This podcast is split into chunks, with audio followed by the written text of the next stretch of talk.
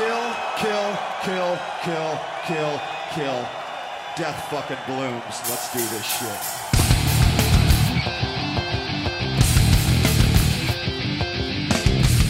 Hello and welcome to another episode of the Roach Koach Podcast, the journey to create the nu metal canon. My name is Lorin Kozlowski. With me, as always, the original Roach Ryder, Mr. Matt Nas. Keep it rolling, baby. There we go, ladies and gentlemen.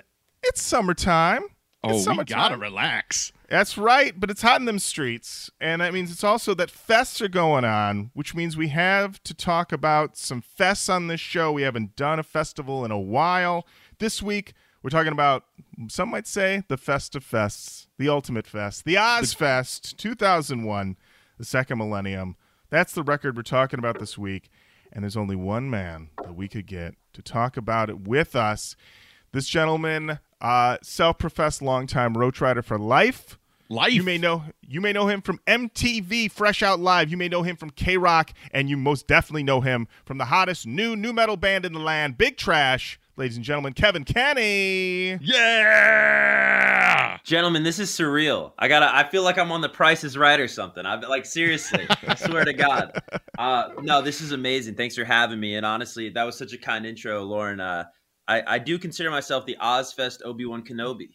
I really am. Oh. I am the only man that you could turn to for Ozzfest 01, and I can't wait to dig in, man. And by the way, I have such respect for Roach Koach. I'm probably gonna be blowing smoke up your guys' asses the whole show, and I hope I can curse.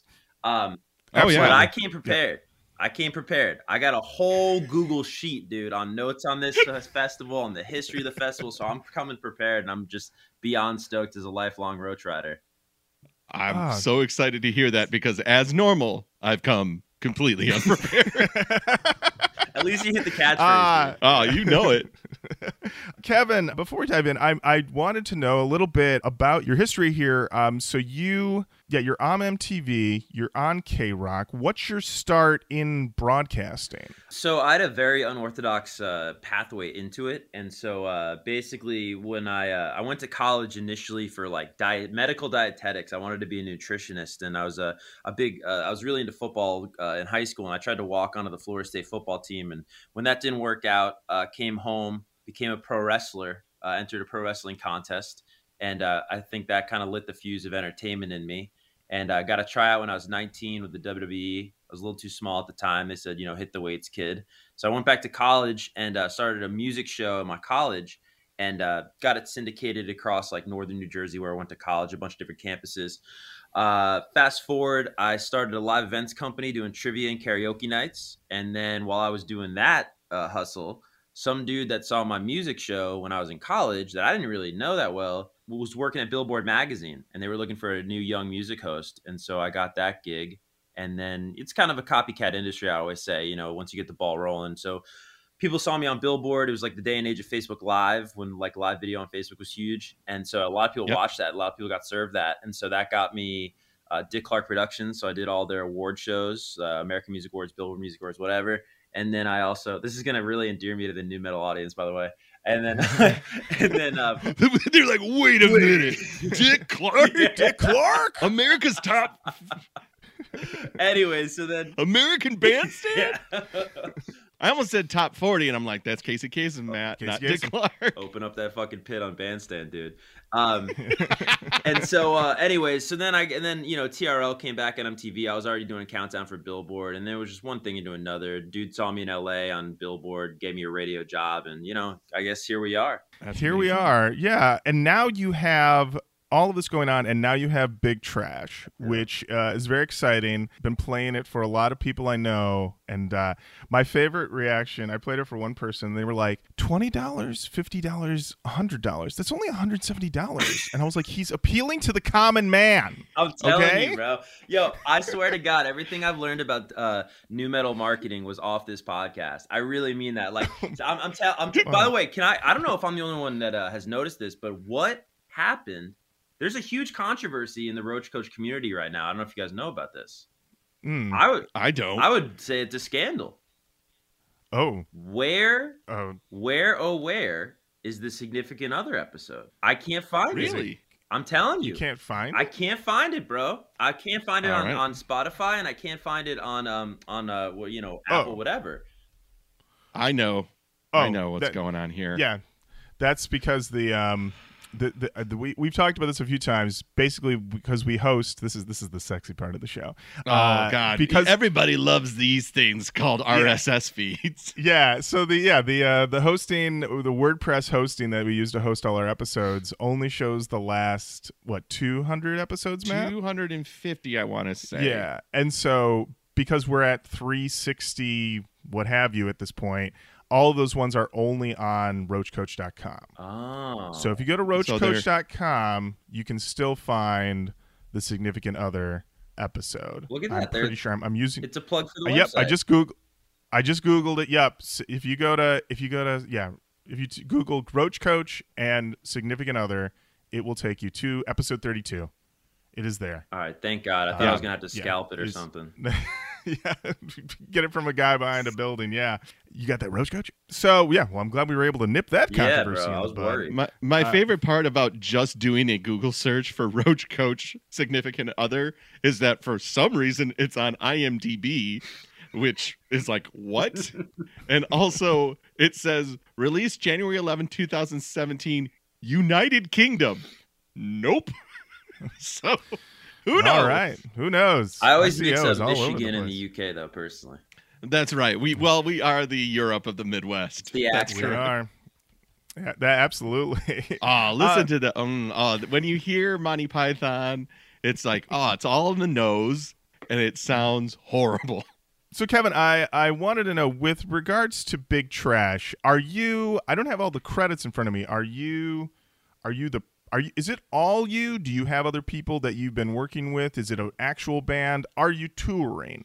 Those are the main questions. Those are those are yeah. We've been getting a lot of those questions. So Big Trash is definitely sort of um, uh, a product of my imagination. I write all the songs. Um, musically, I collaborate with a producer in Miami uh, or the South Florida area named Vigs. Vigs make it nasty on IG if anyone want to check him out. And um, I work with Vigs because you know everyone listening to this podcast right now, you know, nu metal, what I love about it so much and why it's really, I mean, consumes so much of my life is it's a music genre with so many strands of DNA. And the strand of DNA that really connected with me was the hip hop side of it. So Viggs is uh, both a rock and a rap kind of producer down there. Uh, works with Mad Kelly, if you guys are familiar with Mad Kelly. And so Viggs definitely takes the music to a new level. But I write all the lyrics, um, collab with Viggs a little bit on the instrumentation. And then uh, for live shows, you never know who's under the masks. If you want to check out uh, the look of the band at Big Trash Music, and and I kind of like that that sort of mystique, that mystery. I remember uh, this is not nu metal, but uh, Dashboard Confessional. The original idea of that band uh, initially, Chris Carrabba just wanted it to be almost like communal, where Dashboard Confessional was there was always different people. Eventually, they had like kind of a you know a lasting band, but um, yeah, you Yeah. you never really do know who's under the mask. That's exciting. You I know you did a recent nu metal night performance. Was that the live debut? That was the live debut, dude, and I was really proud of that because I I didn't I work in music as we just touched on, and I didn't want to. I didn't want to like you know uh, push my music on anybody in the industry and be one of those guys, right? Like, oh, I'm making music now, Mhm. and so I didn't really send it to anybody in the industry. And then the guys over at Emo Night LA, which is like the definitive emo night. I mean, they're huge. They did Coachella, yeah. like they're Mhm. like the real deal. They hit me up and they were like, "Hey, can you perform this? Like, we'd love to have you at Emo Night." And I was so proud of that because you know, nu metal to me, it's like I feel like we Trojan horsed it. You know what I mean? Like we, we got a nu metal band Mhm. in on uh, on emo night, and that's that's honestly why we let off with Payday. If anyone's listening that hasn't heard the song, you know, uh, I wanted it to be communal and or inclusive, I should say, and um, I think it just was the most accessible song that could speak to the most amount of people. And I'm I'm both passionate about Big Trash the band, but I'm really passionate about this community and this culture of nu metal. You know, and I just want to bring it to as many people as possible, especially this new gen. You know. Yeah, absolutely. I mean, yeah, it definitely has. I mean, it's it's immediate party vibes, immediate good vibes. um, You know, and and as we were saying when we talked about it on the show a few weeks ago, like uh, who cannot relate to payday, the ultimate It- day? You know, I remember getting my check from my job, going to get in line, and it was like Friday. It was just like this huge line at the bank, and I'm just like, number one, I should really look into direct deposit, and then number two, it's like we're all like, got to make it count, got to make it count. And payday, that song to me, also when I think about it, I'm like, what you're saying is like, you can truly splash out at any level. Like you don't. It doesn't need to be Bentleys and private jets when it could be like Crown and Cokes for the table, baby. Let's Crown and go. Cokes, baby. And mm, dude, absolutely, you guys get it so much. And and honestly, the punchline of the hook, right? You know, put your hands up. You got this money, but if you don't got any money, we don't give a fuck. You got your hands up. You know, and, that, and that was, That's you know, right. And um, yeah, I just wanted it to be like you know for everybody. And I really want this go around for nu metal to be for everybody. And I think that's what's beautiful about the this the community of nu metal is like there's just so many pockets to it, and it's just uh you know I've definitely seen with the emo revival, it become kind of elitist and and and cloudy and uh, clouty with a T and and sort of like this. I don't know, like I, I just I'm really passionate. I work with you know I, I I'm good friends with Holiday Kirk, who I think you guys are buddies with, and obviously with you guys Oh, yeah, yeah, it's like yeah. you know we just want everybody to be welcome, and so I thought Payday was uh I actually got the idea from 50 Cent of all people because uh, I was talking to 50 Cent for work one time, and, and he was saying what in the club, you know, when he got the Dre deal and he got the Eminem deal, he's like, dude, I'm not gonna mess this up. You know, I'm gonna try to make the biggest song ever. And he's like, every single night in the club, it's somebody's birthday, and it always stuck with me. And I was like, man, what is something that could just unite everybody, everybody? Good Eh, lord. You know, I've heard that song a trillion times, and it's never like been that moment of like, oh my god, yeah. It's always it's always It's always- there- it is somebody always in the club birthday. is always celebrating their birthday. I have never thought about that until this moment. It's like, yeah, that's why that song's even more ubiquitous because somebody's like, "Hey, shorty, it's my birthday." Yeah. I'm telling you, I'm That's telling right. you. Oh wow, that's that's really canny. I mean, but also as you say that, I, I'm now thinking about the last yeah 20, I 20 heard it years. two days ago, Yeah, coming from a speaker on top of a rooftop yeah, for a club later that evening. Telling you. And it's like, yeah. there it is. There it is. And as as long as capitalism persists, payday will also persist. So I think you got a finger on the pulse there. There you go. But then, but then there's going to be a remix where it's like someone's, everybody's going to have their hands up, and then I'm going to be like whispering underneath. And if you have no money, everybody with money has their hands up. yeah, exactly. I just, I need like the Prowler version. Where it's like, Yeah, yeah, baby, you got your hands up. I got them pockets in. I got them hands in them pockets. That's right.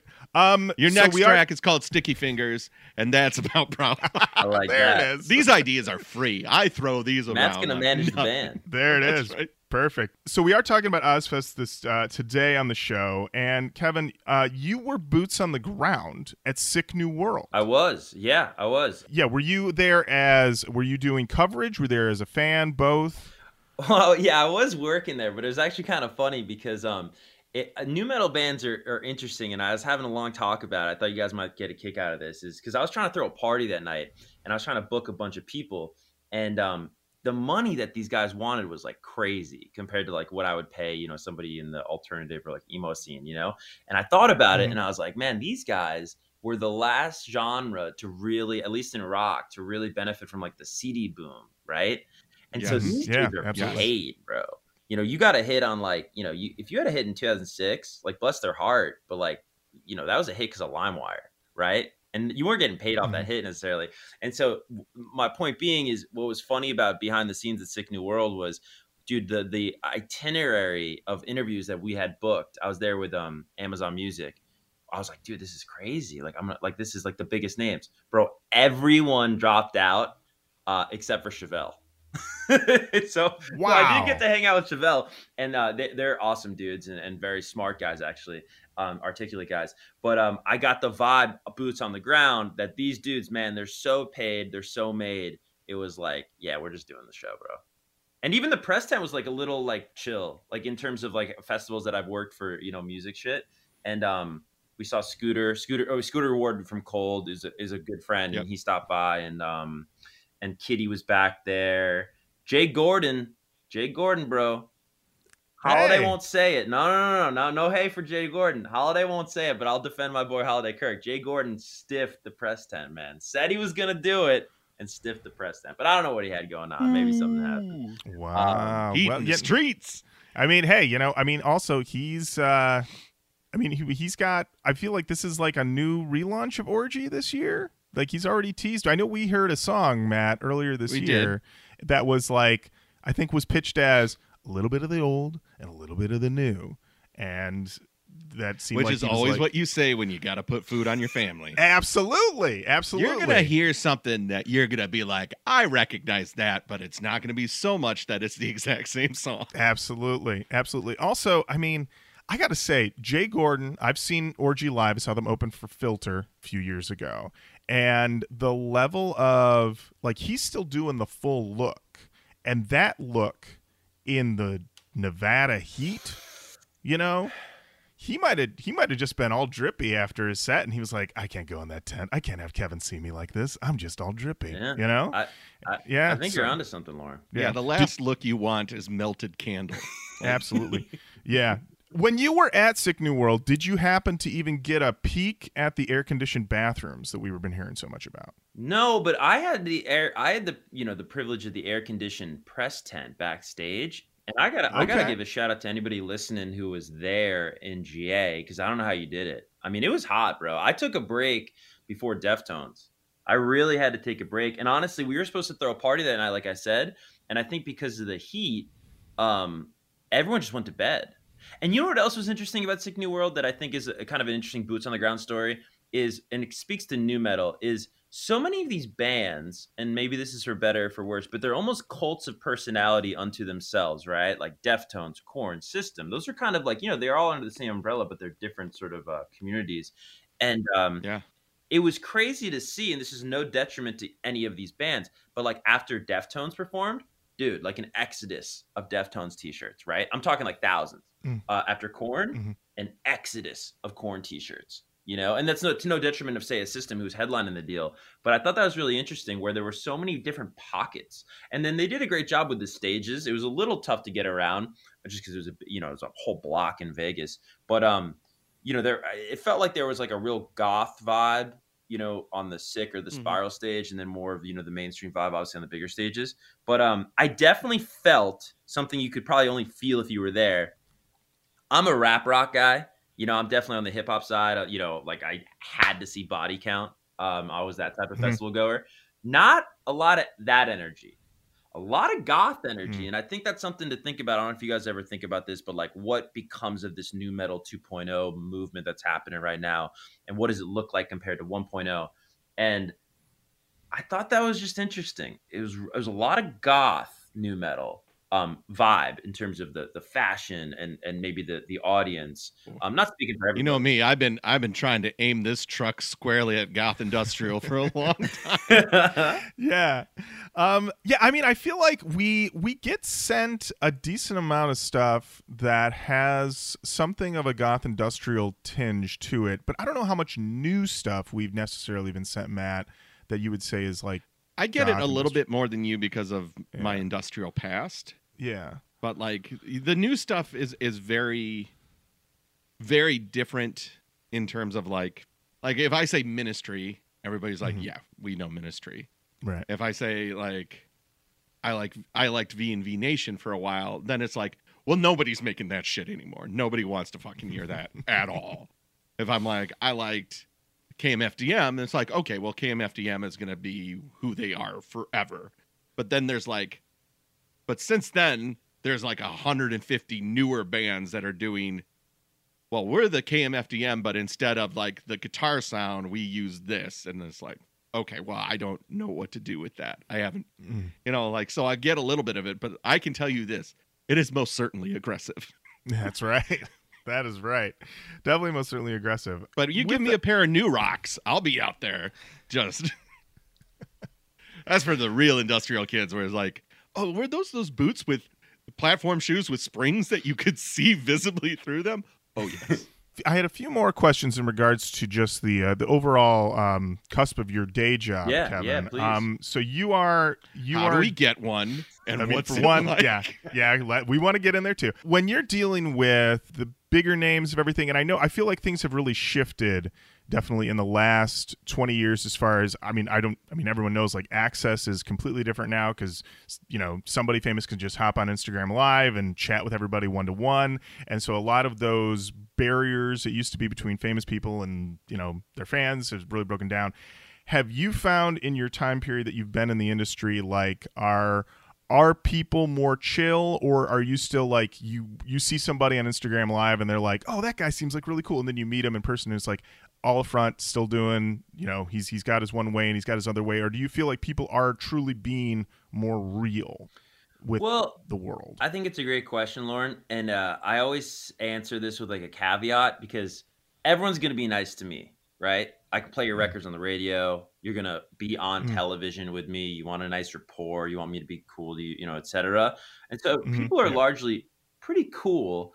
I find that the people that blow up quick, where there's not a lot of foundation or substance, they're usually like the Mhm. dickheads, and they're usually like the Ah. people that you know. I've rarely met a huge name. I mean, I'll give you I'll give you a great story, and uh, kind of shows off my New Jersey manners and lack thereof.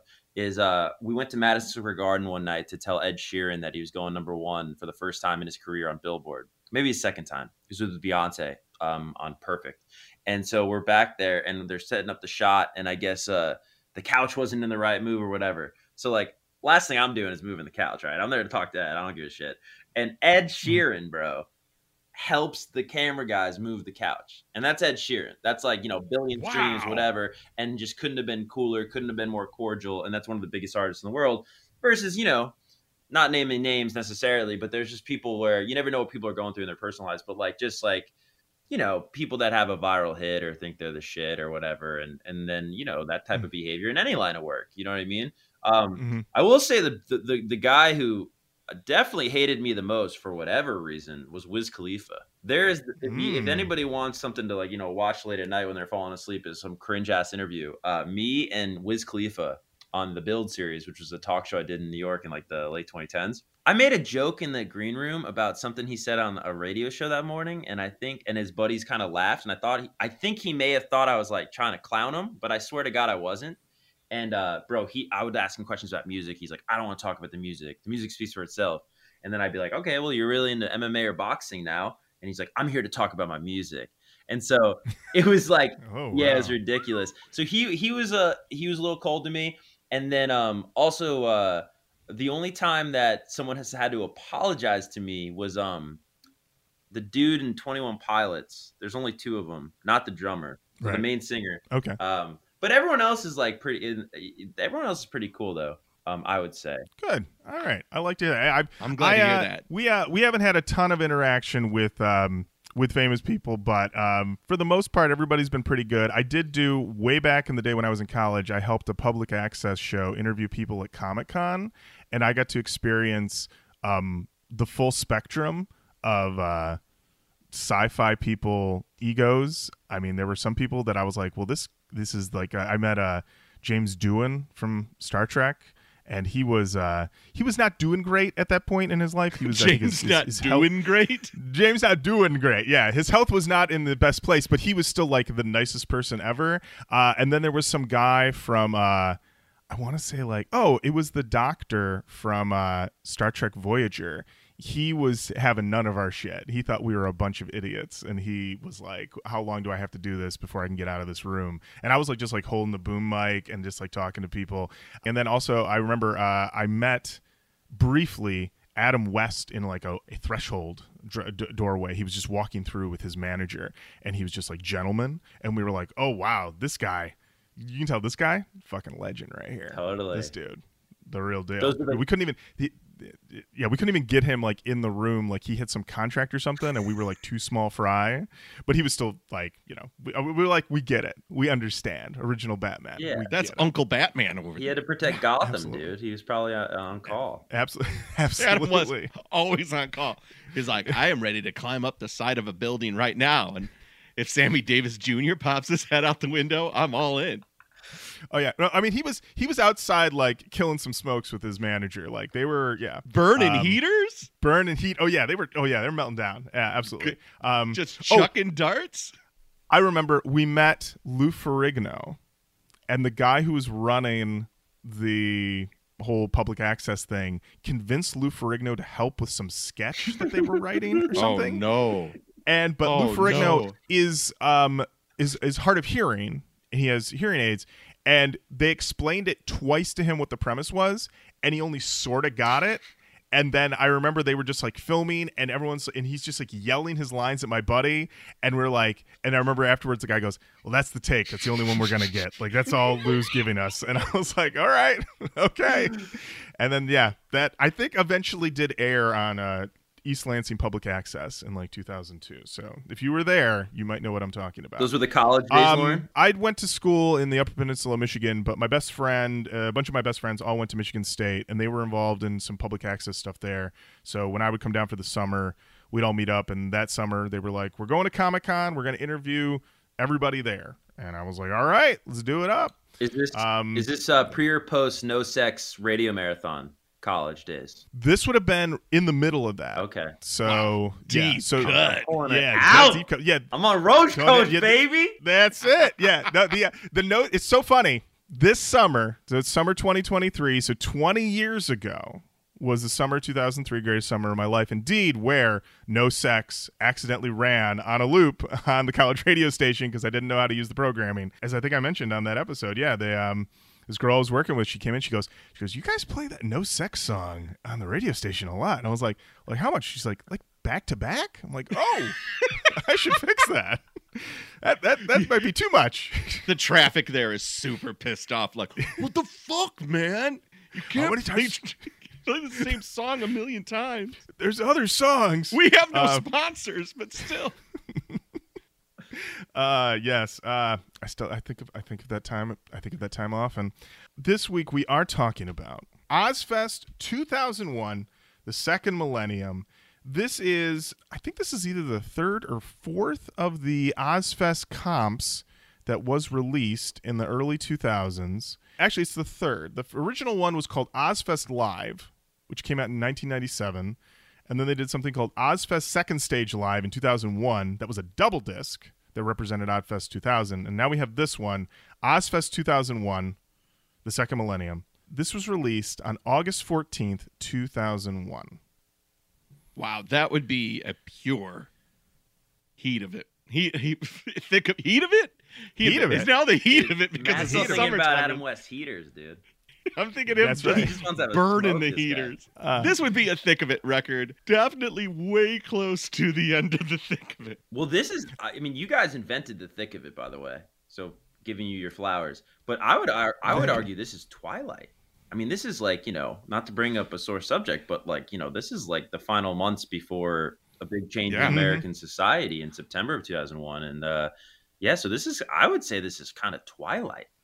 Ooh, Twilight of the thick of it. I kind of like of- I like that. that. Yeah, unfortunately, does sound like a metalcore band, but yeah, Mhm. Twilight of the thick of it is. Yeah. Uh, Listen, I saw Twilight of the Thick of It play second stage at Warp Tour, and they sucked. Okay, they were more focused on jumping and less focused on the riffs. All right. yeah. Um, well, Revenge of a is a Dish was really good on that tour. Oh yeah, those the great band, great band, Great yeah. band, great band, Yeah, good yeah, yeah. guys. Yeah, yeah, good guys, good guys, good guys. So I got to say, the turnaround time on this record, Fucking crazy. incredible. Recorded June 9th and June 11th, 2001, out August 14th. Wow. They had those tapes. They sent them in. They said, get these ready. We want these on the streets. I don't even want summer to be over yet before you get this in your hands. I Impressive. want the I want these on sale. The last Ozzfest, like yeah, basically. Producer on this album, Sharon Osbourne. Oh, did all of us scream Sharon in our heads Sharon! in Ozzy's voice? Because I did. Ah, that was. I mean, that's that's another core uh, college memory because yeah, the Osbournes. That's this is the thick of the Osbournes. Yeah, Oh, yeah. that is all the time. Now, Kevan, you're a little younger than us. So, 2001. How old are you? 2001. I'm nine, turning ten. Okay. I'm an October baby. So So, yeah, I'm like I'm pretty I'm pretty young. I mean, I'm like at this point eh, eh, like I'm Mhm. aware of nu metal through wrestling. I was a massive WWF kid and then you're kicked out of the NWO. what you are? um so I was that's amazing. Um I can't stop the it. cough at the end like uh, sent me. Um but um yeah, so I'm like aware of it through WWF and then obviously TRL. But but like with respect to real heads, I probably I probably become aware of Ozzfest when they do the and here's a here's a deep cut, the Battle of Ozzfest. We want to talk MTV reality shows, bro. Summer 04. Oh shit! It was like the it was like uh you had to compete or something like that to get onto Ozzfest. But that's when I probably get aware of Ozzfest. So uh, I'm I'm I'm eight nine years old and and I'm I have no idea what's going on with Ozzfest at this point in real time. Okay, I, I was not familiar, or this was not ringing a bell. I'm Googling this now. Battle for Ozzfest. Yeah, autumn 2004. Eight bands battle it out in a series of challenges to win a spot on the Ozzfest stage. 12 episodes. Oh, go I was just gonna say the only thing I remember about that show is there was some guy I think that gets kicked off or kicked out of the competition because he brings underage girls on the bus. yes. Do you remember that? Yes, I Oh. remember this. Yes, I remember this. That's the That's only the part, only I, part I remember, too. remember. And they checked their IDs too, I think. And it was still like, yeah, don't, just don't Bad bring move. anybody. Still a bad a move. bad move. They did this one as like, are you girls of age? And they're like, sure. Sure. Yeah. hmm Yeah. can you drink? Yeah, of course I can. Drinking all day. Oh, I love booze. It's the best. So it doesn't look like they included that fun detail in the wiki. It looks like it's uh, pretty dry here. Looks like it could use an update, but they list six of the bands, seven of the bands that were on it. I like these names here Trauma Concept, Six Deep, Guilt by Association, Ooh. Final name. Drive, Beyond All Reason, Cinder with a Y, which later they changed their name to Curse Your Name. I think they should Hold it. Wait a second. Cinder, C Y N D E R. Yes. S Y N D. No, CY, yeah. Oh, and not to be confused with Cinder from Killer Instinct. Correct. And then uh, Mantis with two N's. And then the winner was the band A Dozen Furies. Um, Love those guys. They were a metalcore How, band, how many? How many Furies? Uh, at do- least a dozen. at least a dozen. Dude, you got so many Furies coming at you. Yeah. Prepare yourself for twelve of them. Yeah, they had one album called A Concept from Fire, which came out in 2005. They disbanded in 2006, and it says here members have gone in different directions while still remaining friends. Good for them. Well, Bucky, Mark, Joey, Keith, and Mike. I hope you guys are doing well. So Ozzfest 2001, you've got Sharon Osbourne. I, it says producer, so I have to believe Sharon Osbourne behind the boards, moving the moving the sliders, moving Oh, the volume knobs, picturing. getting everything set up. Yeah. Absolutely. Um, Picture pot perfect. That's Sharon Mm-hmm. Osbourne. I guess this is pre The View, but I love the idea of her like working on The View and then being like, or was she The View or was she The Talk? Was she The Talk? Gosh, I don't know Sharon Osbourne's whole uh, job thing. I I just wish I uh, had a device where I could find out where Oh, Sharon Matt, Osbourne. If only, if only. Hold on, let me see here. Looking at Sharon Osbourne here. So she, it was the talk. I stand corrected. She was never on the View. She was on the talk. I can't believe what a mistake I've made. But I love the idea of her being on the talk and being like, "Listen, I gotta, I gotta leave early because I'm mixing, I'm I mixing just the love. new she goes to the talk and she's just like, you know, being a woman of a certain age is very difficult. And then she goes in and is like, I need it more brutal. yes.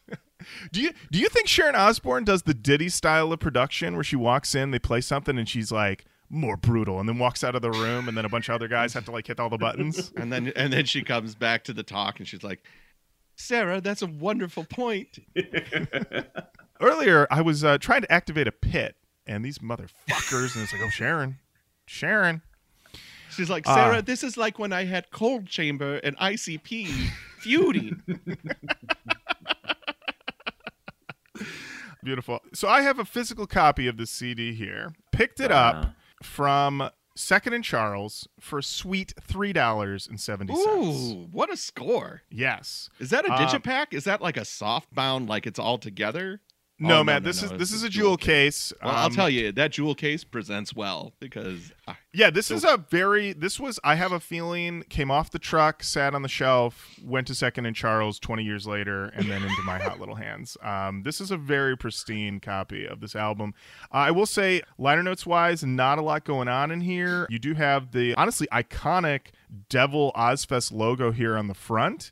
I saw this on many a shirt in the early 2000s. If you were someone who went to Ozzfest but couldn't decide on one band to to rep, you could just rep them all with this one. Bat this one. I mean, if this you is were uh, a person who didn't go to Ozzfest but know somebody who bought you a shirt, you could pretend real hard. That's right. That's right. I had a Lollapalooza shirt because my brother went to the first Lollapalooza, and all you have to do is silently be like, "Yeah, great bands," and that's it. That's all you. Got. And then know one fact.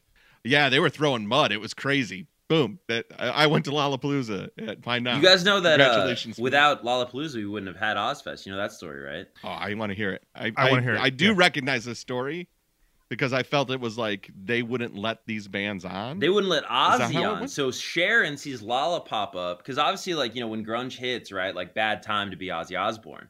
And so uh, Lollapalooza is like the hottest thing in the world. Perry Farrell starts that deal, and Sharon goes and goes, "We want Ozzy," and they're like, "Eh, it doesn't really fit." And so Sharon's like, "Go fuck yourself!" Like it's fucking Ozzy Osbourne. And so she goes and starts Ozzfest like two years later. So shout out Perry Farrell. Honestly, I think that worked out well. I'm sure after like a year of that, Sharon was like, "Oh, we're making way more money." than we Totally. would've this is a way Ozzfest." better deal for us. Totally. Yeah, Front Yeah. end and back end? absolutely. Yeah, I'll take this. Yeah. Now it was interesting to go through these uh, these tracks and then kind of compare it a little bit to the Tattoo the Earth tour comp that we did last year because there is a little bit of overlap, but it definitely feels like there may have been some lessons taken from that one as far as uh, getting these 16 tracks to us as quickly as possible. I will say they they really kind of nixed the banter on this uh, on this comp. They're really just like you came here for the songs. Let's get to these songs. We have some genre tags here: heavy metal, nu metal, and hardcore punk. All 16 were recorded at two dates: the Alpine Valley Music Theater date in Milwaukee, Wisconsin, on June 9th. And 2001, and at Deer Creek Amphitheater in East Troy, Wisconsin, on June 11th, 2001. I'm sure you probably have this in your notes as well, Kevan. But I went into uh, setlist.fm, and um, a lot of great people did uh, maintain some set lists here. So we have we'll have some context of where some of these songs showed up for these bands as they performed. Do we have any other thoughts opinions on this before we dive in You know what uh, uh, struck me is when you think about, uh, and this may have been strategic at the time, but I was surprised by the lack of like hit singles on this. Like if you think about a Family Values '99, I mean they're giving you the Mhm. hits. I mean like Mudshovel's on there, Falling Away from Me's on there, Nookie's on there, right? Welcome to the Folds on there. Clearly, I listen to that CD a lot. And uh, but with this one, it Mhm. was known songs, but not like the big songs of the moment. You know, it's like we'll get to. You know, I don't want to no spoiler alert on the track list, but some big bands, but maybe not the radio single of that summer. yeah that is i have to believe the thought process that sharon was having was you already know the singles you know what's hot and let we're gonna deep cut it for a lot of these. Now there are a couple where it seemed like you couldn't do any other song but this one and we'll get to that. But i mean yeah for the most part yeah there's a there's a couple on here where i was like interesting choice especially when you see the set list and think you could have gone with any of these other ones. Well- uh, there's yeah, No, uh, not to speak over you, Lorin, but I, I I took it a different way. I thought this is like the CD boom era, and these bands were like, no, you want Last Resort, you're gonna buy the album. You know, you Mhm, want right, Crawling, yeah. you're gonna buy Hybrid Theory. You know, we'll give you this other song though on this. I thought it was more political. you know it might it might have been political as well i mean it's, it's just I'm, I'm looking at also as just the um the the, the the sharon osbourne power level of 2001 i feel like she might she might have been at some level of a peak because she's got she's running the show on mtv she's basically running ozzfest this is ozzfest peak so you know maybe she is just thinking like we this is going to make us stand out is we're not going to have the songs that you would normally expect. We're gonna de- we're gonna go with the deeper cuts. Did you ever hear the story of when You know? Sharon pulled the plug on Bizkit? I don't think so. Let me hear that one. So uh, I used to work at 92.3 K Rock in New York, and um, station's gone away now. But uh, they had a summer concert, Dysfunctional Family Picnic, that uh, I think is one of the best Bizkit sets of all time. It's where Fred Durst calls out Scott Stapp, start the whole thing. It's kind of a new story. Yes. at the time. Mm, yes. So it's that concert. So Matt Pinfield, shout out Matt Pinfield, uh, he introduces him, and then it was all like it, it- this whole fiasco. Like basically, that venue is in New Jersey. It's kind of down the Jersey Shore. It's an absolute bitch to get to from Manhattan, and so Bizkit was late, which caused the Scott Stapp issue because Scott Stapp, I don't know, everyone had to get moved around because Bizkit was late, and so then Bizkit went long during their set. And Sharon, Ozzy was headlining, pulled the plug on Bizkit set wow. like literally like Wow. not proverbially like literally was like no You're mas.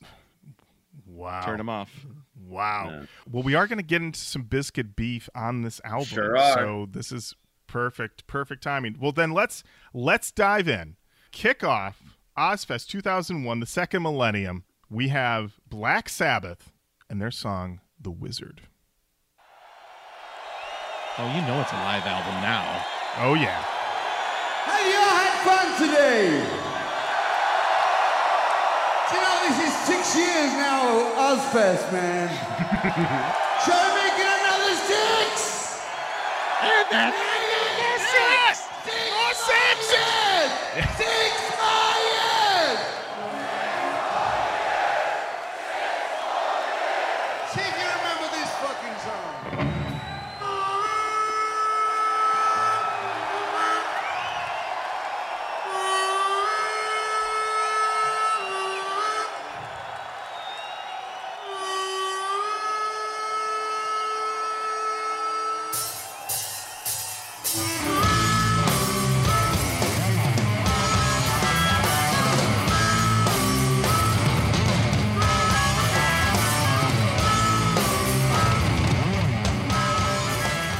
Think they chose the wizard because of that awesome intro that he did? Because, you know, that was pretty great. We got the six more years. We got the six six six underneath chant. That's pretty great.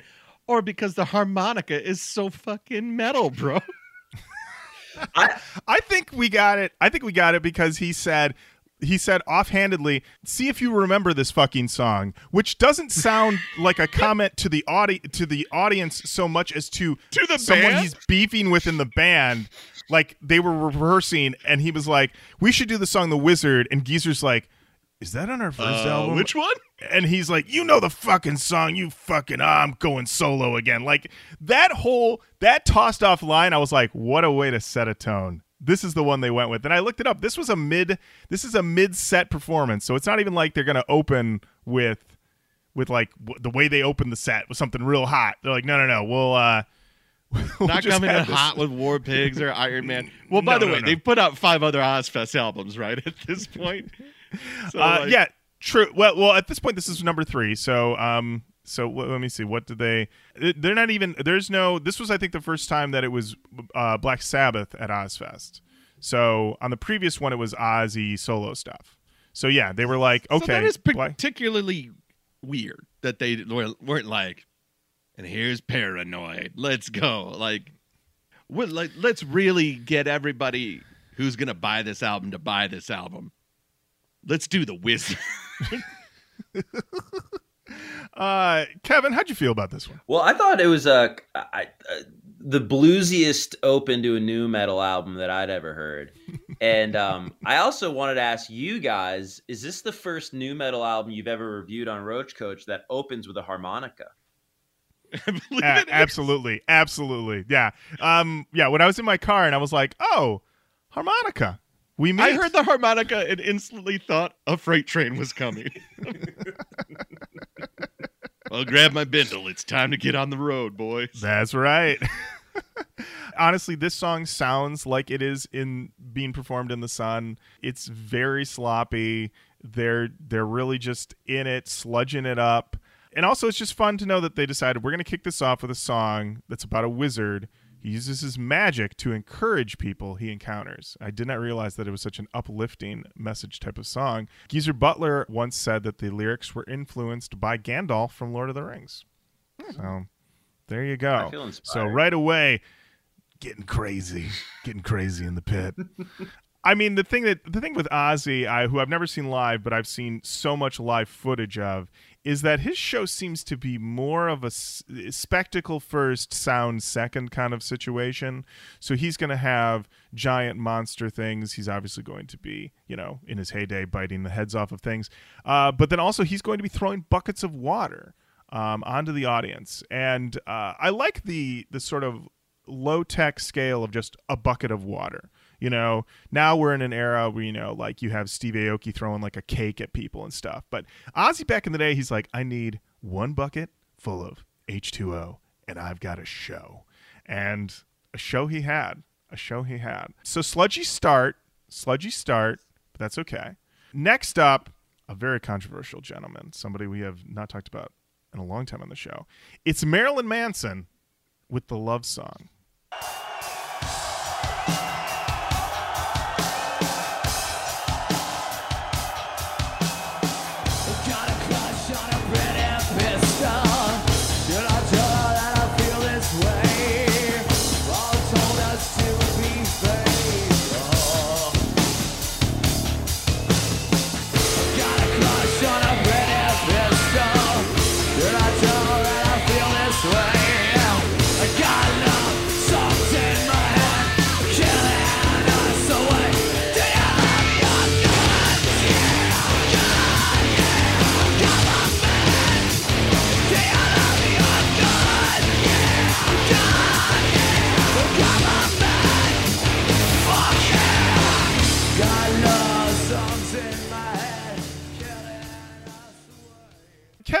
Start with you. What's your Marilyn Manson relationship? Um, we've haven't talked ever.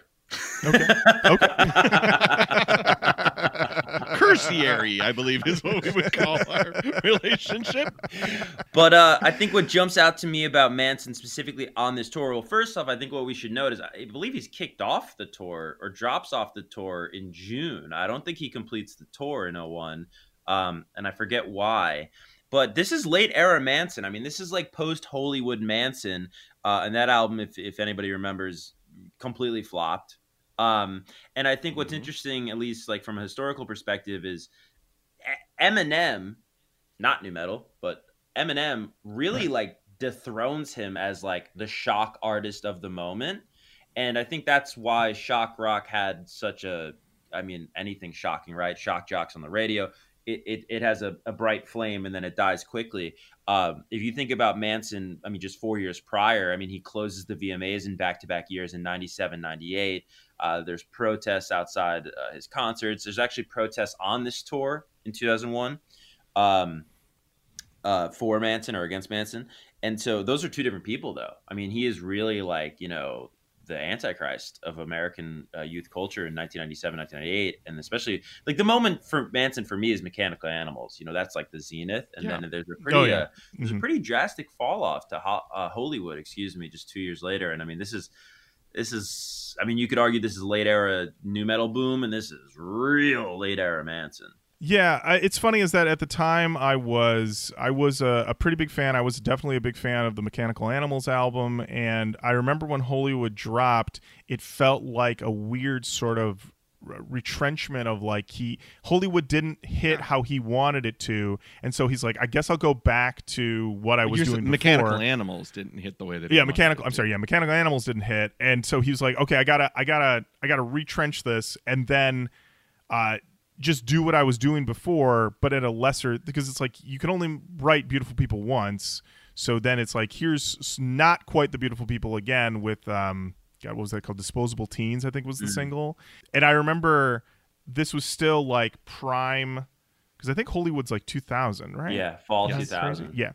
Fall 2000. So there were like when that album came out, it was like one of those big t- uh, CD Tuesdays that I still think back on fondly, where you know you go to Best Buy and you just get like a stack, and they're all like eight to ten, you know, price to move, and um, Lost leading. Lost Leading Baby, and there was uh, there was a report. I want to say, I want to say it was an MTV report. Of they were just breaking down how everybody charted that week, and I remember everybody had these big number ones, number twos, number threes, and then they go and Marilyn Manson premiered at a very spooky number thirteen, and I was like, hmm, okay, Not where you Oh, wanna appear. Yeah. Now I do recall there being sort of like a he's back and he's hot again with Golden Age of Grotesque in 03 because I think that album did go number one, but it definitely was diminished returns after that for me as a listener. And obviously now with everything that he's had going on, I, I don't really even listen to his music anymore, honestly. But I mean, during that time period though, it was definitely somebody who was like, I'm still trying to figure this out. And and I think when you bring up Eminem, it's very apt because I always think about the Way I Am video where Eminem makes a reference to Manson, and Manson shows up in it, and he's in the back, and he does this point, and Manson puts his arm out, arms out, and I think the thought process was, I'm getting a cosign here, but I've always viewed that as, remember this guy? Well, and Manson going, remember me? I'm still around. Have you Hi. have you guys ever heard the Manson remix to that song? No. Oh. I have never heard the Manson have I remix. Is this do is it allowed? No. Is it allowed like a bonus track on a Roach Koach episode? Bonus? Bonus. Yeah, Can we we, cue it up for the bonus. people on at home? Yeah. This Yeah. is we, we can do that. the production on this is so ill. This is like one of my, you know, all the, you know, controversy aside, separating them, the the artist from the man. Uh, this is a dope ass song. All right, here we go.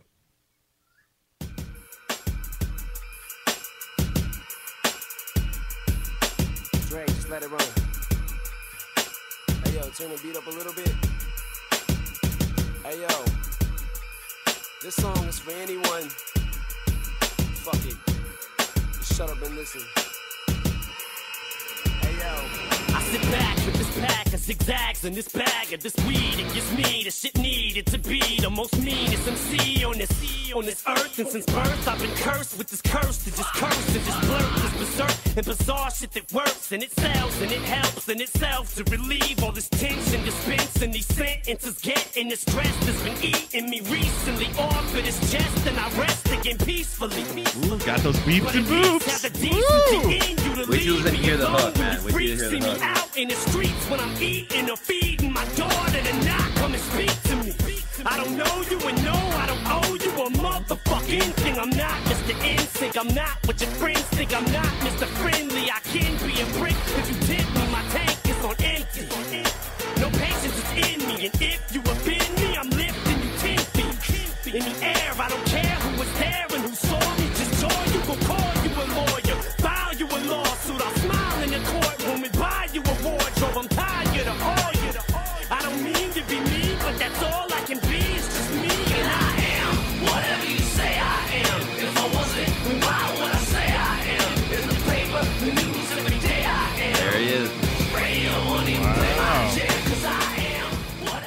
I gotta say that's pretty new AF right there, Bro. Honestly, That fucking Yeah. rules. Again, separating the man from the artistry, but that song fucking rules. wow. There's, you know what? I, I go back to that old Gucci Mane quote where he's like, "You listening to Eminem in your car with your lady?" It's like maybe this song, Yeah, maybe Yeah. this song, there you go. Mm-hmm. You bumping Hey. Eminem with your lady? You know what? maybe maybe this song. you know what Manson's follow up to Ozzfest 01 is though. This is kind of a fun little factoid and odd at the at the best. Is um Hmm. his fall 01 single is the lead single off the Not Another Teen Movie soundtrack. So he covers he covers um Tainted Love. yeah, I was gonna say, is that the Yeah, so that's like that's like the next thing he does. Gets his own making the video MTV episode for the lead single off that soundtrack. And again, no disrespect, that movie rules. I mean, uh, you know, when you're nine and it comes out, it definitely rules. Um, but Mhm. if you just think about like, I mean, dude, he was like the number one guy in youth Yes. culture in 97, 98. And like now he's doing a lead single for kind of like a B level teenage raunch comedy. I mean, the, the the fall off is pretty steep, dude. No one for Manson, in my opinion. right. yeah. Yeah. Yeah. Well, I mean, at the same time, he's, uh, you know, he's he's got a lot of people. He's got to put a lot of food on his Manson family. yeah. He does. And the you know, I mean, I was there for peak Manson because like during my industrial goth industrial path, like he came in right at the same time, and I wasn't a big fan. He always, he always the theatrics that he had were not the things that I was super into, but like I had a lot of respect for like I loved um I loved his Sweet Dreams remake because I was like, okay, that's great song. And then he really, really made it his own. And then, um, I mean, Beautiful People, I think is an undeniable track. Iconic. Holds, yeah, it's like you hear those drums and you're like, this rules. And then when he, I saw him on the Mechanical Animals tour, and he was phenomenal. Like that stage show was awesome, but he still had a lot of the Antichrist superstar stuff on stage. So like he'd come out like with the full androgynous outfit, the boots and everything like that, and then he'd be singing, and then oh, by the way, let's uh let's go back to this this pulpit where I pretend that I'm a puppet, and I'm like, oh, and I still have the stilts, so I guess let's do the stilts, and then um, I was like, okay, he really is aligning himself with wanting to be like the next Bowie. That's that's kind of like the vibe I was getting. So then when Hollywood came out, I was like, you can't go back and be the creepy guy again. Right. Like you, you have to do another mechanical animal, like be the androgynous thing again, refine it, and make it your own again. Because like mechanical animals, I don't believe performed well when it launched, or it launched really well and then it was a steep turnoff because a lot of people were like, "This isn't Antichrist Superstar." Like it is, it wasn't that gritty, ugly, dirty album that Antichrist Superstar was. But I was like, music fucking slaps. It's like really good. So Yeah. yeah, Well, and uh, you could you could almost argue. I mean, such a huge part of the history of nu metal is obviously covers, right, and reinterpreting, Right. you know, pop songs. You kind of argue like the first person to do that on a real mainstream level is same with Sweet Dreams in like '96. I mean, that predates Fade. That- That, predates. uh I mean, a lot of covers. Yeah, and that that I've heard that song a trillion. It's why I bought "Smells Like Children" because I never would have bought that without that on there. Although I will say to this day, "Lunchbox" is also a great Manson track, but that's like from the first round. Oh yeah, you know, no, ab- I'm not really so. absolutely. Now we'll wait, and now we'll wait for Lorin. Lorin, look at that CD collection, man. Oh, he is he's all about his physical media. I love it, dude. Quick shout out though to uh as a longtime Roach Ryder, the Indigo Angel. Ah, Best in the business. know. the best in the biz. Seriously. I think we're ready I think to we're dive ready. in to this next one. It's Slipknot with New Abortion. I tell you what, I want to dedicate this next fucking song to all our fucking crazy maggots out there. This song is called New Abortion. Let me see your fucking hands in the air. That's right, let me see your fucking hands all the fucking way back. All right, here we go. Here we go, motherfuckers.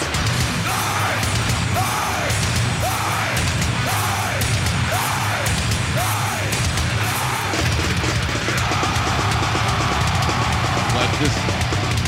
Did everybody die when this happened? Jeez. They had That's it.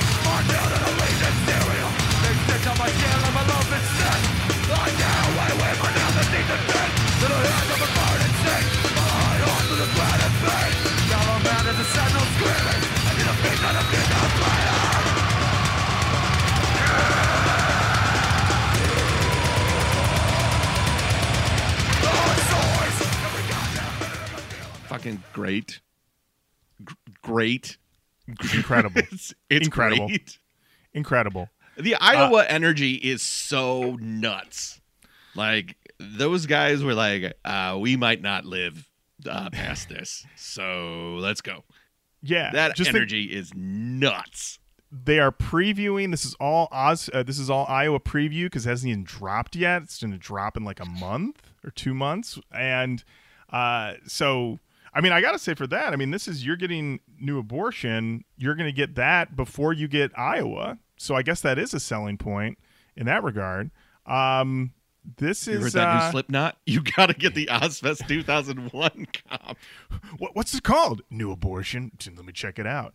Uh, once again, though, this is a this was track seven that they played of a twelve song set. Once again, right in the middle of the set, I gotta say, Corey sounds incredible. Everybody sounds incredible. I think this is this is when the album really kicked off for me because this is the best sounding mix here. I gotta say, Sharon's production really came into focus here. She definitely was moving the faders right on this one. So I was uh, I was all about this. Uh, I wrote my notes. Now we're cooking. Let's fucking go. And uh, we're everybody, yeah, everybody doing the damn thing here. Kevan, how'd you feel about this one? Well, the uh, not to take you know potential money off the Taylor uh, family table or food on the Taylor families, as Roach Koach puts it. Um, but the uh, the opening riff sounds a lot like Ministry Thieves. Do you guys hear that? Mm, Sounds a lot like Ministry Thieves, man, to me. That opening riff.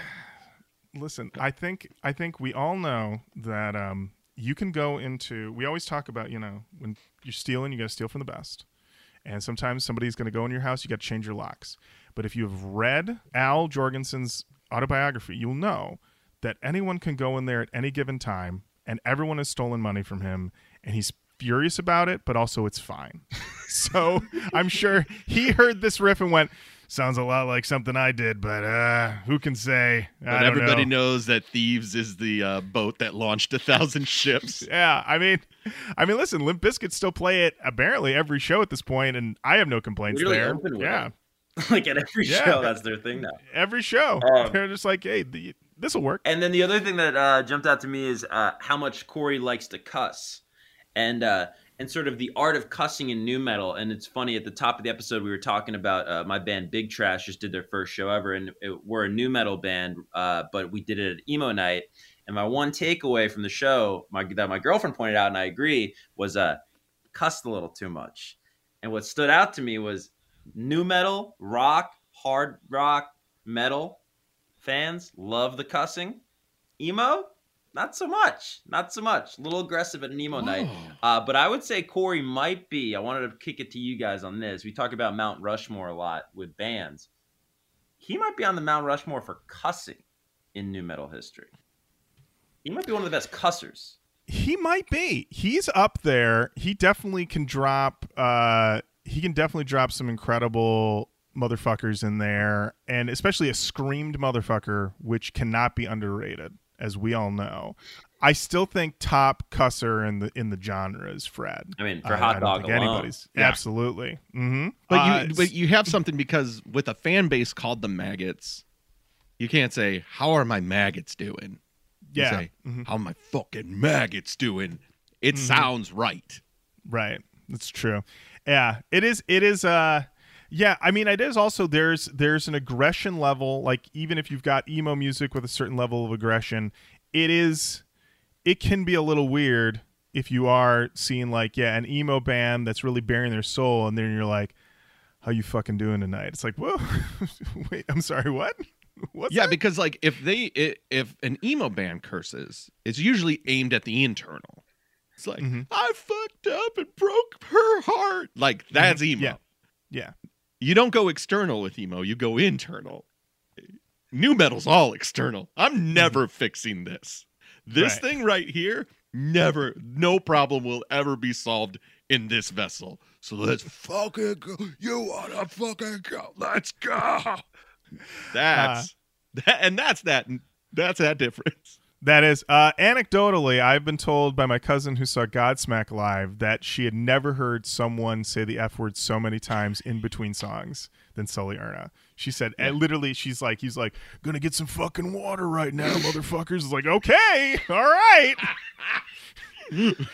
okay. I'm gonna say a wicked prayer, you fucking idiot. yeah. So, but I mean, it is true though. I do feel like it definitely also may just be there might be a generational shift because as you say that, I do think back to shows, going to shows in the late '90s, early 2000s, and feeling like people just let the f bombs fly. And nowadays, yeah, I don't feel like anybody's like.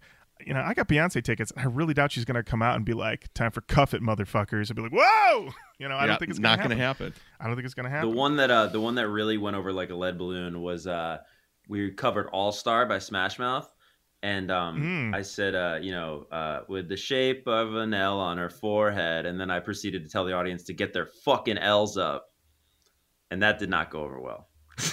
Oh no! oh no! Can I see your L's? Yeah. I mean, maybe that's how they took it. It's like, what does this guy want from me? My L's? My losses? losses? My losses? Ah, I have, Um, to go, I'd have to go to therapy to tell you my losses. well, we've definitely kicked it up a bit with this one. Feeling good, feeling great. Now it's time to talk about our boys, Papa Roach, and their mm-hmm. song "Blood Brothers."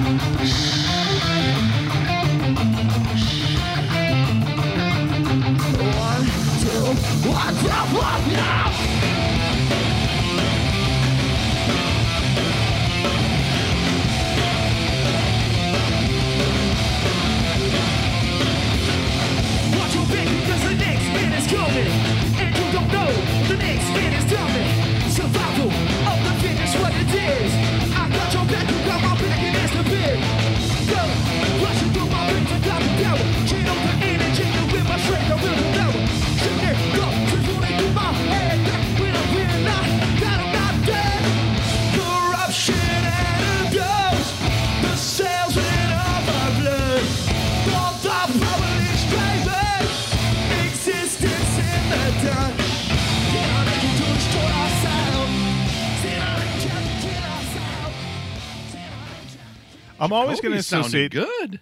Yeah, I always will associate this song with uh, Tony Hawk Pro Skater.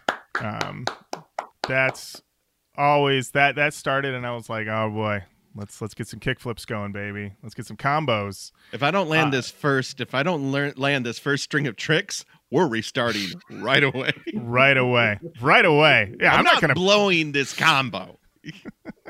I'm gonna nose grind into an ollie, into a pop shove it, into a side grind, into a Christ air, into a. If I don't land this, start it over. I gotta hear Superman again. Let's go. yeah. So uh, interesting, interesting to hear this one here. Um, I mean, once again, immediately for me, every time I was like, okay, this one doesn't sound as good as Slipknot, a little thinner, but I have warm feelings to this song.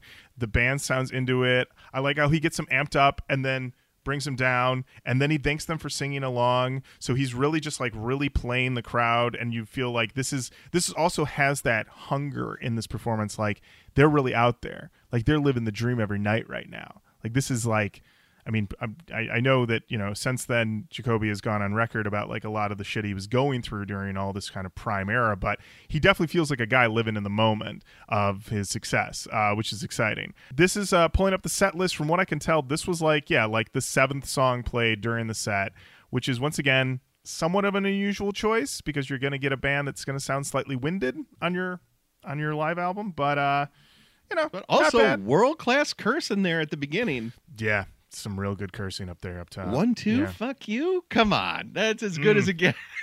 That's top tier. That's top tier. Um, Kevan, do you have any? Do you have any other live performances booked soon where you can work in more swearing? Uh, Yeah, well, um, uh, uh, we actually, um, I don't know if you guys are familiar with Grunch Rules on social media. If you guys are friendly at all, they make like, uh, you guys probably would dig Grunch Rules. They're a party here in New York, and so they, uh, they kind of make nu metal memes and that such. I thought maybe cross paths, but um, gonna do a party with them in July here in Manhattan, and uh, I think the cussing will go off a little bit better with the New Yorkers. Yeah, I mean, I've definitely, um, you know, and, and Matt can kind of attest to this too. When we do, you know, when you're doing these improv shows that we've been doing and how we met, you know, over the last 10 years, uh, you kind of get a feel for these audiences sometimes. And uh, we used to always joke, like, we'd do these shows at this one theater, and there would be like the early show and the late show. And, um, sometimes you'd go out and you'd be dealing with these early shows and the early show was like you'd drop an f-bomb and they're just like well i never I cannot believe it. What is this person doing? And you've got to recalibrate everything. And then sometimes you go into these late shows, and these are people who are three drinks deep. They've been partying all night. They came to see a comedy show, and they're like, I had a woman once yelling at me just like the suggestion of like butt sex. She's just like screaming anal. And I'm like, Miss, I hear you. I hear you. We'll we'll make it raunchier. We understand. We understand. Um and so definitely like understanding that feeling the audience of like what what type of audience am I dealing with here? Am I dealing with a bunch of depraved maniacs who just want me to say the F word all night? Or or do I want people that want something a little more a little classier, a little nicer? I've definitely dealt with both. I can say that the raunch audience, they want it super raunchy. Like they can't it can't be raunchy enough. And what's real fun is then sometimes you go into the audience at the end to maybe like say hello to people or to give like a prize to somebody. And it's like this couple just out for a night and they're just like you guys were fucking amazing. It's like whoa okay all right. Thank you very Looks much. like someone came to party. you you you guys uh you guys aren't done yet. Okay i'm gonna go home take a nap. You you guys are you're just getting started. Well um i think i think we're ready then for some big boys here some big boys uh who were just who were just leveling up as this came into play. It's Linkin Park with with you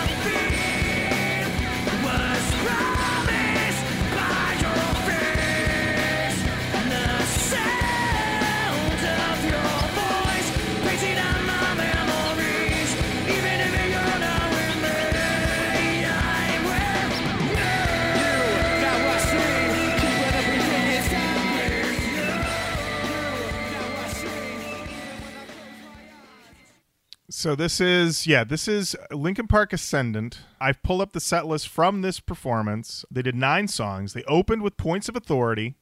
They closed with One Step Closer.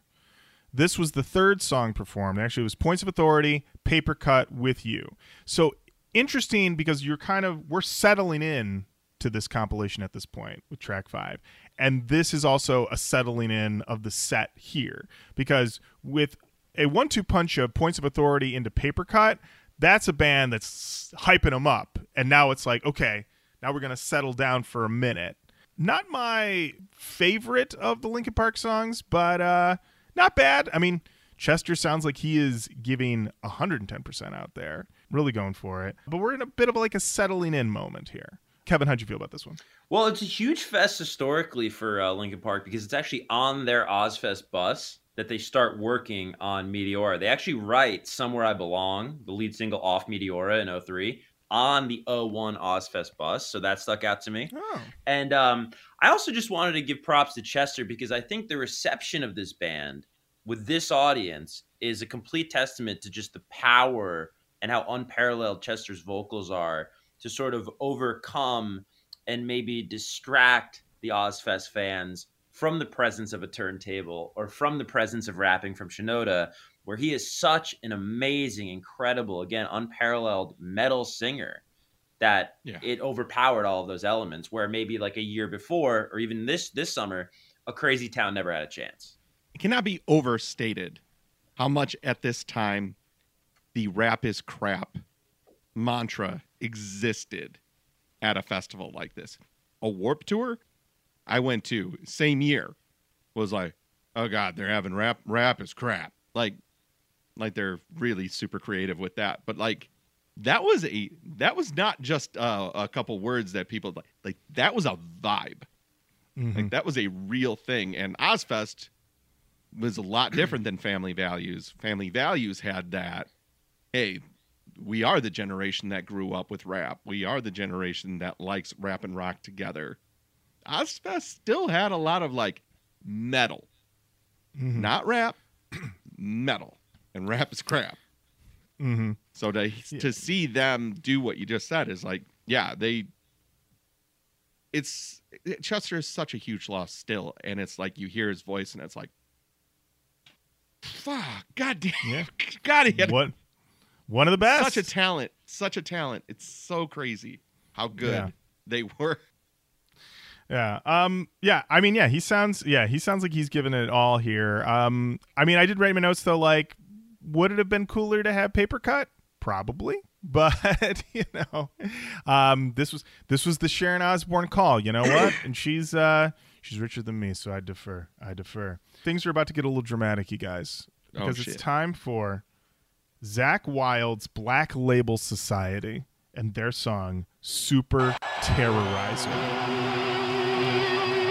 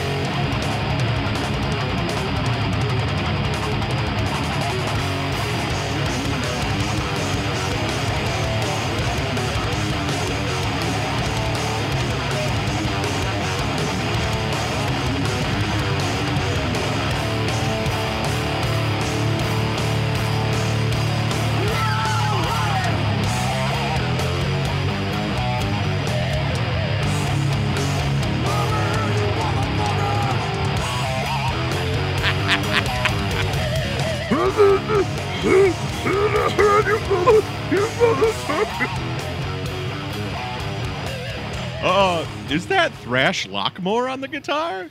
Is that uh? Uh, this is the first song I've heard on the album, and honestly, the first song I think we've done on the show, maybe ever, that sounds like it also could work being on the side of a van. Um, this is uh, this is honestly my first experience with Zakk Wylde's Black Label Society. He is somebody that I've always been aware of. He's somebody that I remember. I felt like rock radio, Matt. Maybe you could back me up on this, like Z Rock and stuff like that in Detroit in the late '90s, mid '90s. Yep. They would talk about Zakk Wylde, but they would never play Zakk Wylde. He would come into town and they would sponsor the shit out of his shows, but they would never play any songs by this guy. So I didn't even know if he sang or not. And I guess he does sing. Uh, I wrote in my notes here that his singing here seems very secondary. And it seems like he really just wants to riff and yell, yeah, motherfucker, a lot, and to a mic that doesn't really seem to be turned up. And that when he does actually get into vocals, it's big STP Crackerman vibes, which is not at all what I expected. I was like, oh, so this is what they sound like. Okay yeah, this seems like very throwbacky. Um, it's like stoner metal meets honestly like Dimebag level theatrics. Which I mean, hearing this, I was like, no wonder he's like on the Pantera tour. Like, yeah, this is he's clearly like a peer. Like this is the same sort of genre of riffing, but this does feel. Yeah, I don't know. This just feels very old to me in a way that all this other stuff feels I don't know. A lot of this other stuff on here, um, obviously, we do this show for seven years now, so it's you know all of it still is very fresh to me. But there's like a vintageness to some of it, a nostalgia, and to this, this just sounds dusty to me. I don't know. Like I, I, I probably because I have no real history with it, but it just sounds very, very. It feels old in 2001, is what I think I'm trying to say. Like I'm like you're there. Linkin Park's over there scratching it up, rapping. You've got uh, Papa Roach doing rap and rock, doing all this stuff. Slipknot, just caused a thousand people to die. Exactly. They're cleaning the bodies up. And then, yeah, Zakk Wylde's like, You know what I'm it going is, to play Lorin? for eight minutes. You know what it is? Huh. It's the energy. The Hmm. energy is radically different between nu metal and metal. Like Mhm. when when Zakk Wylde's group starts playing and I start hearing like arpeggios and I start hearing like scales and I hear guitar theatrics, it's a way different mental than let's fucking go double kick drum scratching jump up like let's get excited this is like yeah it is much more in like my long hair my my dusty denim let's this is this is what the bad guys do like, yeah. Well, also, when you look at the Slipknot song, the Slipknot vibe, Papa Roach, Linkin Park, those are all bands where if you are walking by and you look at the screen, you look at the stage, somebody is jumping. Somebody's jumping off a riser. There's jumping. No one is jumping in Black Label Society, probably because No. they're, they're it'll blow their knee straight out. what you Um, get is like a hunch this is a Yeah. Hunch yeah a lean hmm. back into a hunch Yeah. real, So- real lean and hunch Absolutely. So Matt, if you can please go to 235. you got it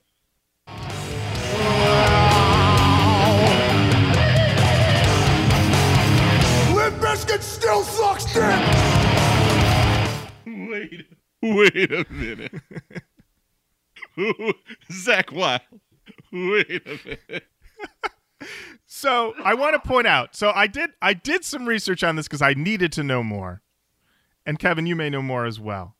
Um, so first of all, the chorus to the song, as best that I can tell, is "Yeah, yeah, motherfucking yeah." So that's apparently the chorus to this song. Which, when you've got these tasty riffs, you don't need any more accoutrement. That's all you need. You got that riff, and then you're just like, "What do you say over the top of it?" And he's like, "Yeah, yeah, motherfucking yeah," and you're done.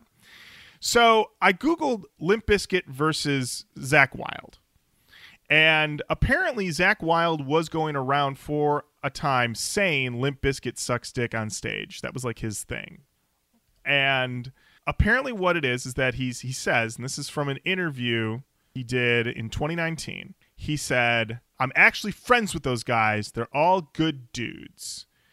And apparently, what it is is that he was at a label and he was talking about his band, and they were like, yeah, we don't think this is going to work.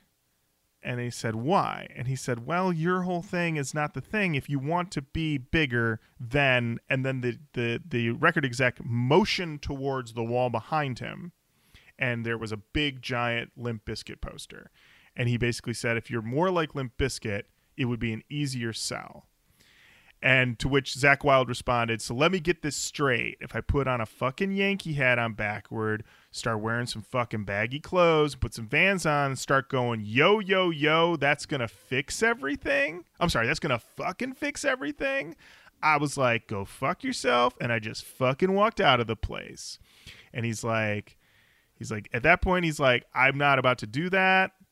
He's like, I'm fighting for my life and I don't want to change who I am. And I think that's what it is. But he says he he gives some anecdotes here about hanging out with Wes, hanging out with Fred, working on I guess like the Book of Shadows soundtrack, and he said that's where it is. It, I don't know. It feels a little damage control-y. I mean, at the same time, this sounds like a very much like budding of genres. Limp Bizkit is peak Limp Bizkit at this point.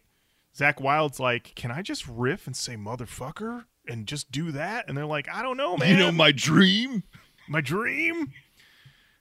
Don't take my dream away. I, it's funny and it's like you're both you're they're, they're both riffing and saying motherfucker but apparently in the wrong ways. That's not how we do it now in 2001 um kevan what, what are your thoughts on this one? Well, first of all, I feel like Zakk's beef isn't with Limp Bizkit; it's with that record exec.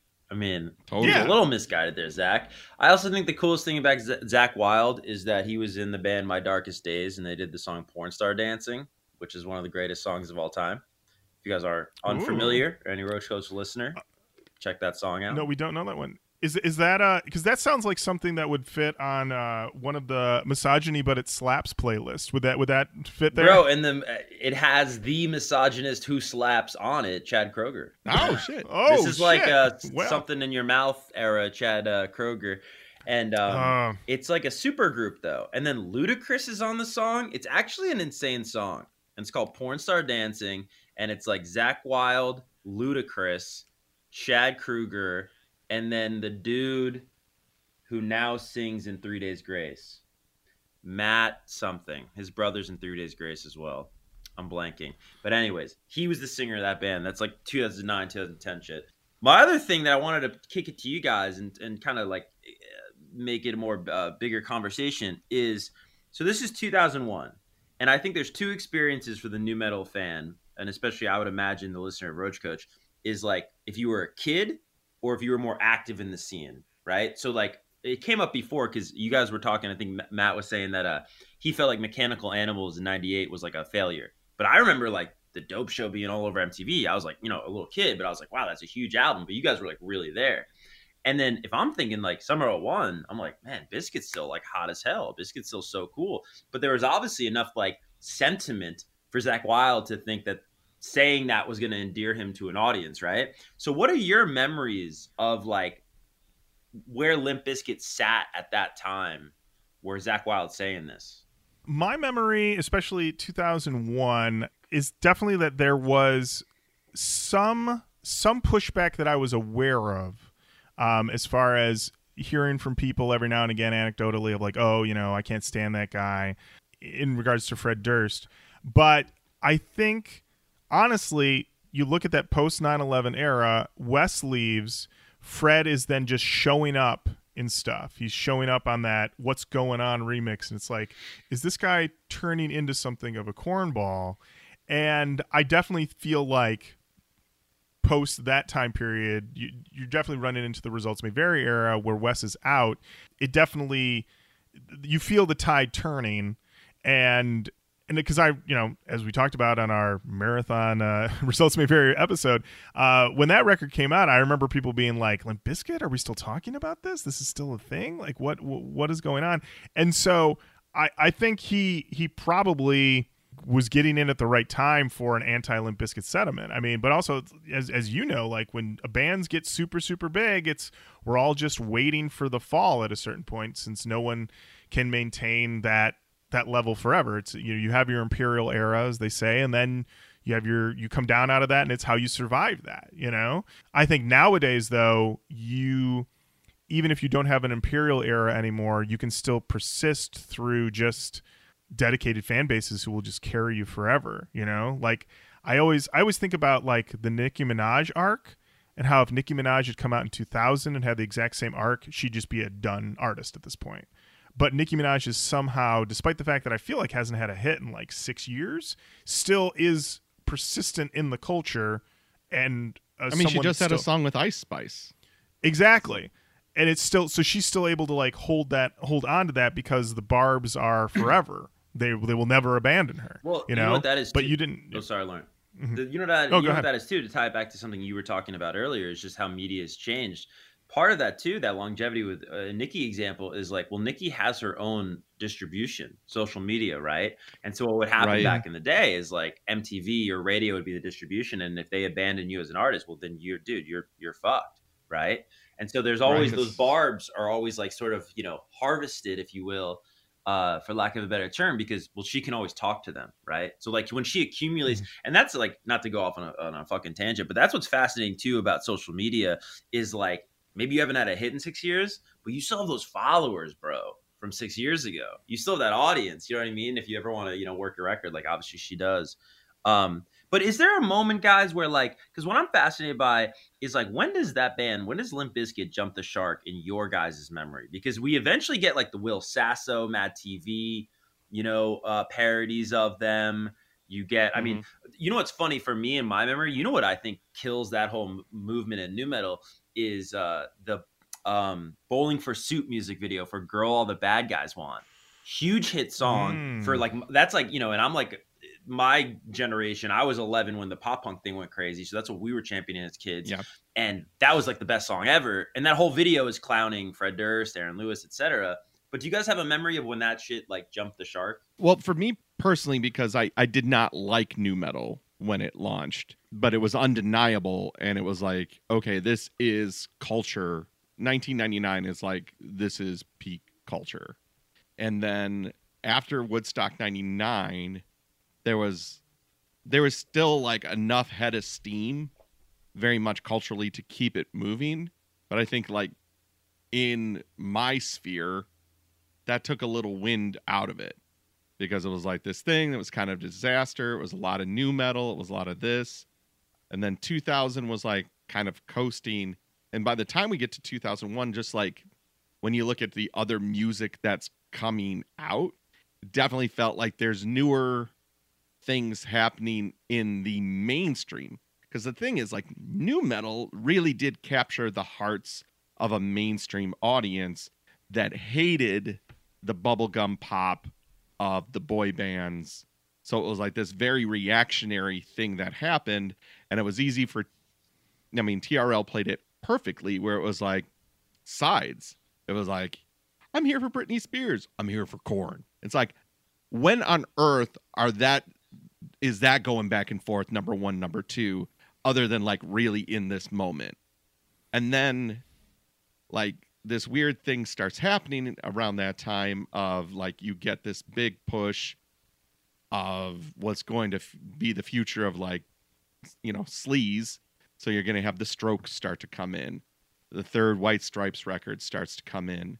Like now there's this under there's this underground rock thing that's happening that's now not you know if we take a look from the first Korn record to get to 2001 it's like a lot of people are starting to age out into I'm not going to go to those shows anymore because I need to use my knees for my day job.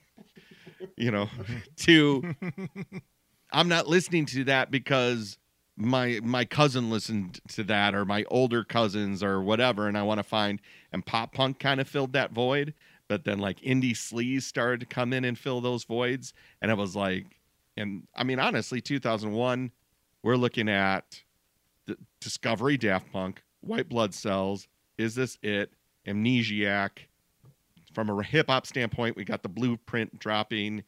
Missy So Addictive is here. I'm literally looking at a list of albums from 2001. My favorite, I Get Wet by Andrew WK is happening. So like there's there's starting to be a splinter in the mainstream. Whereas like you go to the charts in 99 2000, it definitely feels more like Staind, Limp Bizkit, Korn, and followed with Britney, Christina, NSYNC, and it's like that's starting to get brushed aside, and the the undercurrent is like this new thing. So I would say like I really did start to feel it, and then of course you know when you get to September 11th, it was it was like we're done. We don't we don't none of that, please, none of that. Mhm. Uh, Right. fucking play some James Taylor, please. Like I just need, I just, I just need to feel like okay for a second. So I, I mean, I think we've talked about it a lot. Also, is just that a lot of the records that people put out in the uh, summer of 03, which was a lot of like everybody's finally back. Deftones came back, Korn came back, Limp Bizkit came back, and it was like, how did you handle this shift now? And with Limp Bizkit, it was like, well, we're still gonna be us, but we're gonna be softer. But also, we lost our signature guy, and it's like everyone's like, now we're not here for it." And Korn's like, "We're just gonna do what we've always done," and everyone's like, uh, "I don't know if we want that either." And so it's all this sort of flattening there. Because I remember, yeah, like that summer of yeah, that summer of 03, just thinking like this is this is definitely a shift here because the hottest record of the fall was not a rock record; it was OutKast, uh, Speakerboxxx Love Below. That's what everybody cared about. So I think that that in my memory was definitely where it is, and also just the splintering, as you said, Matt, with the internet, because it used to be, Right. I'd say, yeah, ninety nine. If you're not hearing it on the radio, then you're going to go to the store and buy it on CD, and then otherwise you've got to do the research. But 2001 to 2003, you're talking Napster, you're talking LimeWire, you're talking Audiogalaxy, everything that came and went, where you could just go in and just type the name of a band or a genre, and suddenly you're like, what's this? I've never even heard this before. And so now you've opened that up, the things that you thought you were interested in, you're like, wait a minute, I, there's a whole new world out here. Europe? Heard of it? So many musicians. that was. Uh, Europe? downloading The- the continent? that- listen, I was I was like, wait a minute. They got the final countdown band. they got they got DJs with British accents talking about doves. Let me have this MP3, please. so yeah, that's what it was. That's what it was. Um, guys, believe it or not, we got some more songs to go on this album. We do? We do. thought we were It's- done. It was a whole fest, baby. A whole fest. All right, all right. Next up, it's your favorite, Matt. It's Disturbed with Fear. Ugh. Time to take shit up a notch. Sure it is, Draiman. This is fear. And when this shit kicks in, I want to see all of my brothers and sisters in the lawn turn into one sea of motherfucking pits. Be something again. Be something again. Be something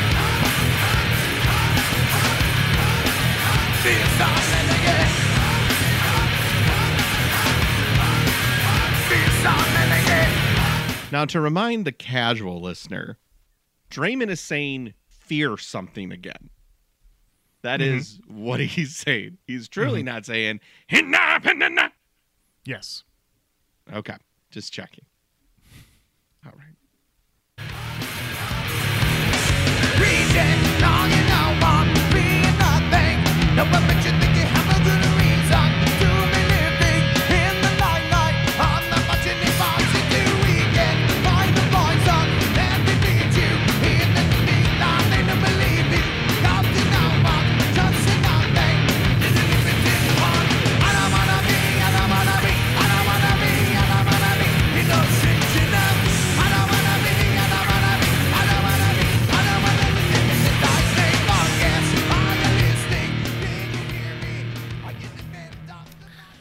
I'm going to be honest with you. This is great.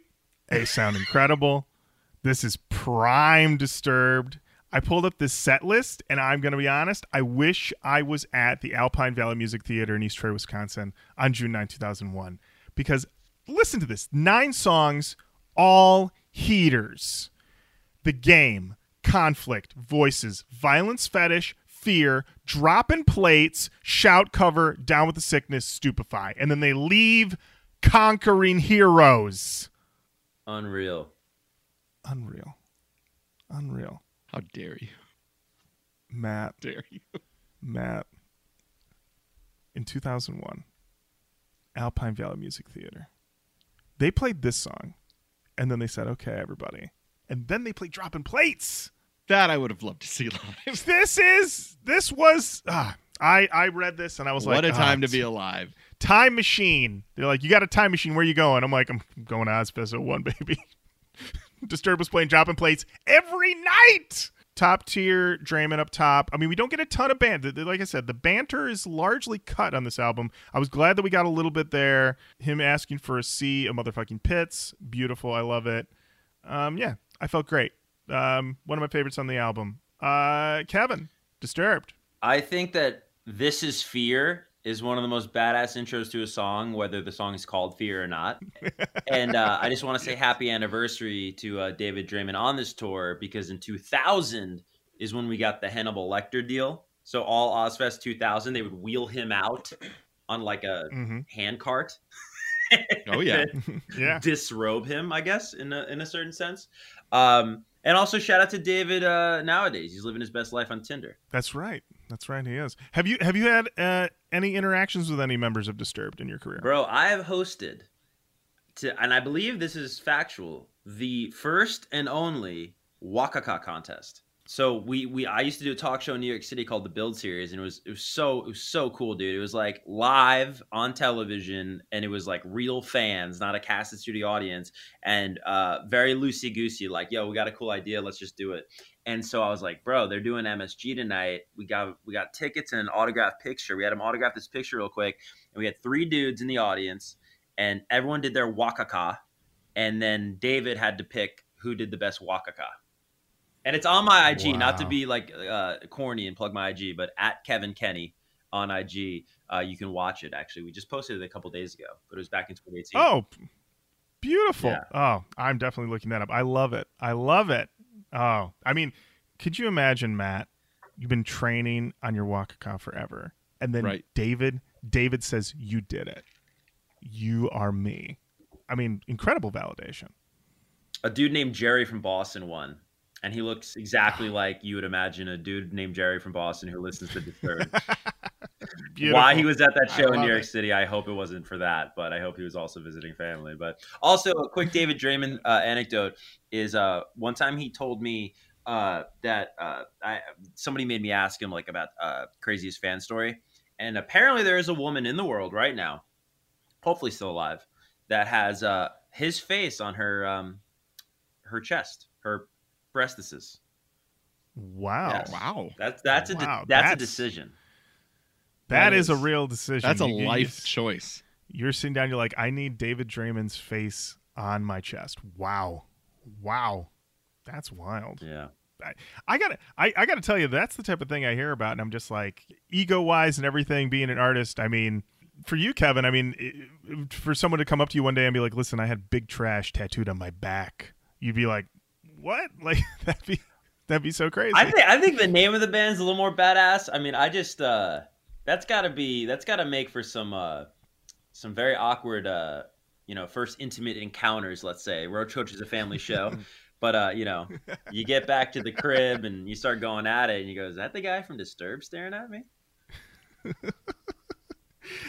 that's that's a conversation. Just b- before we get into What it, if I really what like you. it if It's Draiman with the Hannibal man. yeah, it's just like, you know, honey, it's not you, it's just uh, the tattoo. Draiman Amazing. defends these breasts. Unreal. Uh, only real ones get in there. Uh, all right. Speaking of real ones, uh, we just talked about these boys recently on the show. It's Mudvayne, Death Blooms. Kill, kill, kill, kill, kill, kill. Death fucking blooms. Let's do this shit.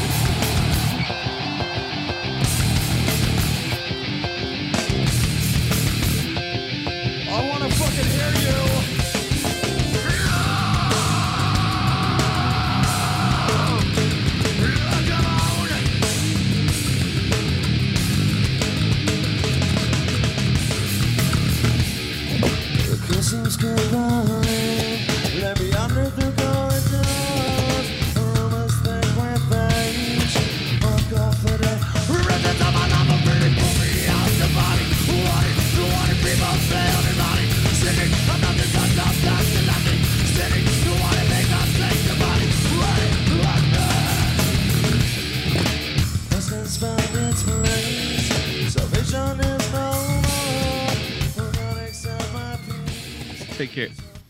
Is that a pig squealing in, in this record? Matt, it's Death Blooms live. People are losing it. They're losing it. He just, I mean, also, this is the all time intro of a song on this album Kill, Kill, Kill, Death Blooms, Let's Do This Shit. I mean, should we make that how we do this podcast now? Kill, Kill, Kill, Roach Koach, Let's Do This Shit. Like, wow. Uh, Kud with another stellar intro.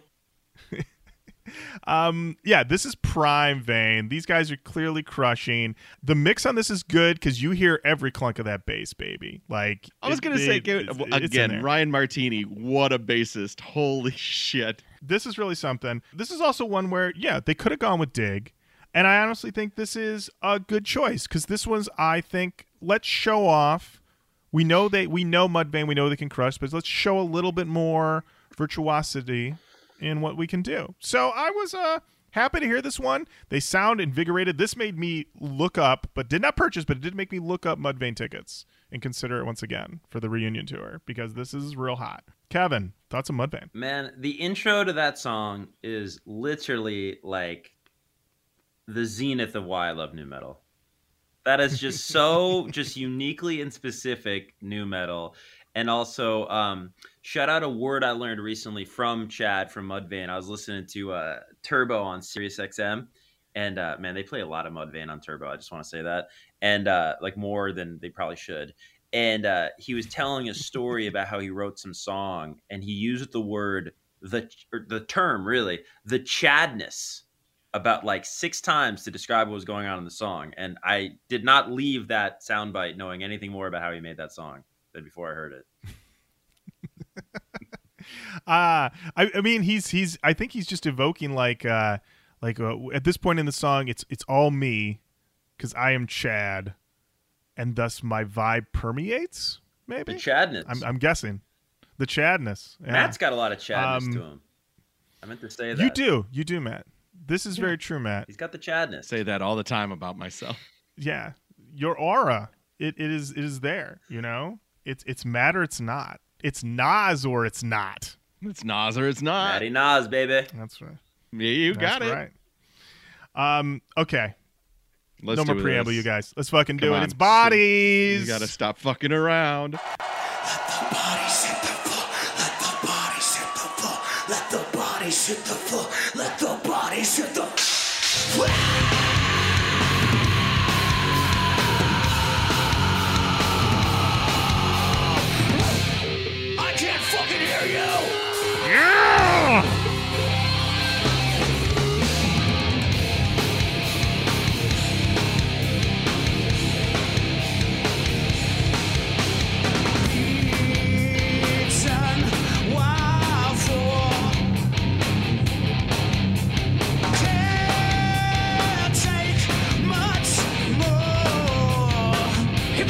go, here we go,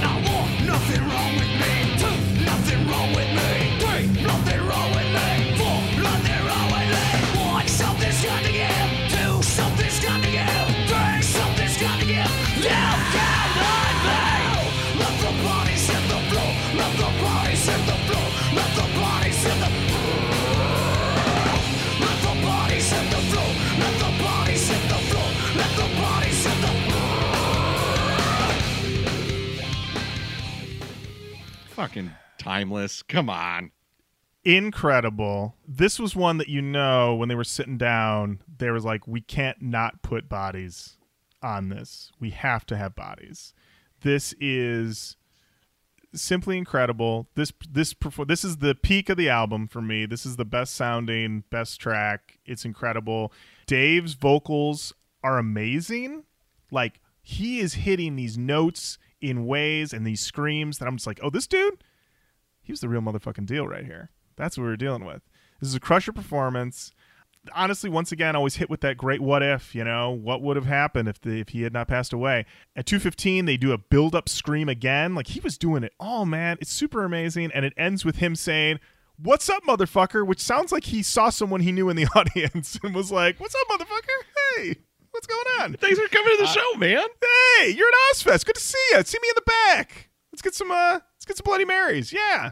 yeah, this is great. I loved it. Super, it's super so great. crazy that they i'm so glad they put bodies on here because like you don't you obviously in 2001 they had no idea that we were going to lose dave but like this bodies itself i mean we've talked ad nauseum about bodies and like how it's like the it's such a great song and it is a song that nearly every nu metal album needs their own version of like the Mhm. thing that is what is your bodies what is your song that is just like you hear that song and you're like that's drowning pool. That's dave williams. That's locked in. That's perfect. It doesn't need to be anything other than what it is. And it's just like i'm so glad they captured it and they put it out because it's just like you never know. Like this is a Mhm. truly like thank god they got that because you know you can't get that again That's true. Kevan. I got to give a huge shout out to SummerSlam 2001, man. This was the theme song. The Rock Yes. versus Yeah. Booker T, dude. That there could not have been a bigger event in my life in the summer of 2001, and this was uh, the official theme song. And for at least my demo, dude, that that broke this band more than anything. So shout out to SummerSlam. There you Also, go. Shout out to Summer. Shout out to Shaq. I don't know if you guys saw that, but Shaq has actually sampled bodies on a new song. Yes. and uh, it's I believe, I believe he has flipped it into "Let the Thoughties Hit the Floor." Oh. the thoughties, which is I guess long thoughties. thoughts, which is short for something we probably don't want to say on Roach Koach. well, um, that's uh. are we talking I about had, that hoe over there I, we're talking about that hoe over there. uh, I have I have heard the Shaq version, and honestly, it's one of those ones where it's like, if you don't have your own bodies, then just get bodies. if you can afford Know, bodies mm-hmm. Maybe it's about there's worse things we got bodies at home yeah. Uh, we have bodies at home, but also I have a bodies, and I'm taking it. Um, I love it. So uh, we're at the halfway point, and also um, I think we're also at the halfway point of like we we've run through a lot of like I guess would be the main stage bands. A lot of the Ah. bands that are that are the hot big big bands, and so now we're going to get into the bands that in 2001 they're coming up, they're bubbling under. This could be their breakout year, or this could be it. So first up, we've got the Union Underground with South Texas Death Ride.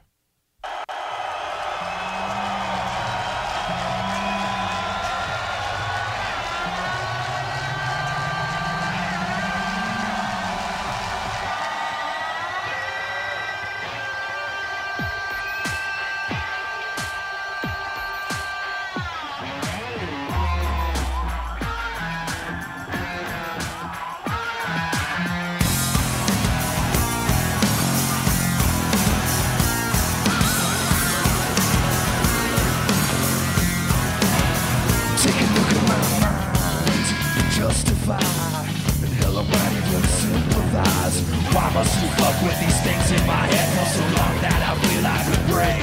Forget your lies, hypocrisize. Knew you might change your mind. Why must you fuck with these things in my head for so long that I feel I could break?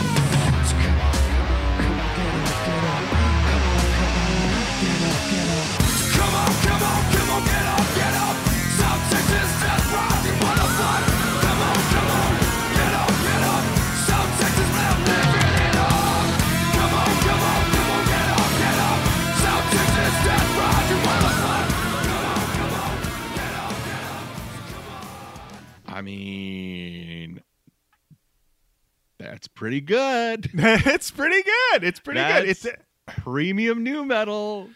it's premium new. It has a touch of uh, a touch of the Manson in there, a little bit of a creepy crawl vibe on those verses, and I definitely think it, it. I think the only knock against it is it has to follow bodies on this album, so it's always felt like a bit of a come down energy wise. But I mm-hmm. did note when I did my notes that if I was at Ozzfest 2001 and I was walking across the field and I heard this one and I was midfield, I turned to my friend and I'd nod my head and say, "Hey, not bad, not bad." South Ride, motherfuck, yeah, I'm down for that. This did make me think about though, like, yeah, doing this song at you know two, three o'clock in the afternoon. This guy's got to be clad in all black. Union Underground, um, Blazing Sun. you've got to really you've really got to amp it up extra because as we know, this stuff really does play best, you know, under cover of night. And when exposed to the bright sun, it, it can be a little tougher. So I think that they sound very good. Um, and they really do pull it off. Kevan, I had a question for you in regards to sort of um, you know, being a, a, host on television and now transitioning here to being basically a, a frontman of a band. How has that? What have you learned? Have you talked to anybody as far as like things that you realize, like fronting a band and performing in that way, that's different from just like your hosting? Um, things that you need to realize. I actually think they're kind of analogous in a really weird way. Hmm. where it, it, kind of goes back to empathy in both regards for the audience where when i'm hosting something you know it's all about you know uh, present it's all about thinking about the guest uh, and then well first off it's all about thinking about the audience then the guest and then obviously me last and i and i think it's very similar with the live performance is what you know and you've touched on it too uh, Lorin about just what does this audience want tonight um, and i think also just man, I just I've watched so many live performances. That's kind of how I learn any skill set, as you know, watching and sort of taking the mental notes and and I think just uh, connecting with people. You know, so I think they're actually pretty analogous. I mean, I don't know how many people would say that between uh, you know how similar Ryan Seacrest is to Jonathan Davis, but um, but I think in terms of uh, if you do it the right way, you know what I mean. And not a lot of people do it the right way. I see local bands. I even saw some bands recently that I'm just like, this they think this is about them, but it's not about us. It's not about Big Trash. It's about the people. When I put together the set list, I was like, we're doing. We had a five song set list for 30 minute set, and I was like, two of those got to be covers, and those can't be nu metal songs. I wanted to get people going. I mean, we came out, bro, to Britney Spears. We walked out mm. to uh, "Hit Me, Baby, One More Time," and that was completely strategic. I wanted to get all the women involved. I wanted to get people singing. I wanted to get people feeling good. So, yeah, I think empathy is probably the the through line between both those things. Cool, cool. Matt, other thoughts on Union Underground? You know, I know that we did them on the show. We did. I I don't remember a ton. I do feel like um, there may have been a strip club involved a couple of times uh, during. Uh, I during think so. That episode. That, I feel like but, there's strip club vibes here. Definitely some strip club vibes. But I gotta say, this recording is super fucking clean. Mm-hmm. Like they sound great. So Sharon Osbourne. Sharon Osbourne Sharon behind Osbourne. the boards. Going to the talk, coming back, feeling like, all right, I'm ready. Let's do it. And let's do uh, the next track. That's right. It's OTEP with Filthy.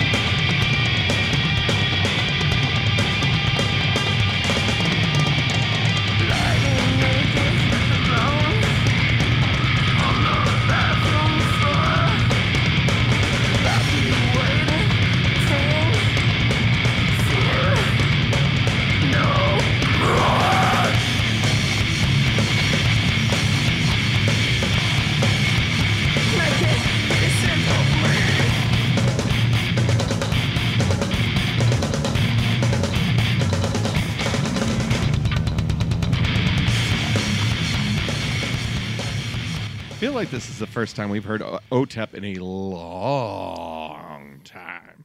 So, Matt, I did a little research of us, researched the coach, and uh, indeed, we did last did OTEP on the show in July of 2017. Oh, those halcyon days. Oh, back in those days. Um, so yeah, so this uh, this is from the Jihad EP and would be on the Sevas Tra album that we would cover on the show. But when she did this performance, they had nothing. They were this was all like the the people just like going off of reps, and everyone said, "Yep, this is the next hot band. Get them on, get them on the set." So they were they were out there winning people over with this. They had to come out with the heat every night because there weren't people sitting there being like, "Oh, I'm camping out for OTEP." They're like, "Who's who's OTEP?" You know, Somebody's getting, you know, they're getting their pretzel at the concessions going, you want to go see OTEP? I don't know what that is. But yeah, let's go. Let's let's wander over. Let's go check it out. And with this performance, this is a hot performance. Hot performance. Very hot performance. Kevan, how'd you feel about this one? Man, I uh, I don't know if I'm gonna lose some street cred, but I was not familiar with OTEP before this. No Uh, loss here. It's okay. Your Yeah, street listen. cred, ironclad. so don't worry about that. Yeah, don't worry about that. Yeah, um, yeah. With OTEP, I mean, she, um, I mean, she's always been kind of more, more like underground nu metal. I think is, you know, she never. Uh, the record that we did was her biggest record, and that wasn't a huge breakout. Um, we have received a little bit of push over the years to do a couple more, and I know she's still very active. Uh, and the band is still active, so you know, still doing heaters, still pushing up. I think there's a a, a lot in her. Uh, in her discography that um, correlates with some of the um, you know the conspiracy theory the man is coming to get you vibe of uh, some mid uh, mid career Hed PE. Um, so I think there's there's a weird correlation with them as well in that way. So, uh, but she brings the heat here. I would say you know if you're hanging out at the second stage at Ozzfest 2001 and OTEP came out, you got a show. You got, got a a show. show. You got a show. All right, up next we've got "What a Day" by Nonpoint. The song's called What a Day.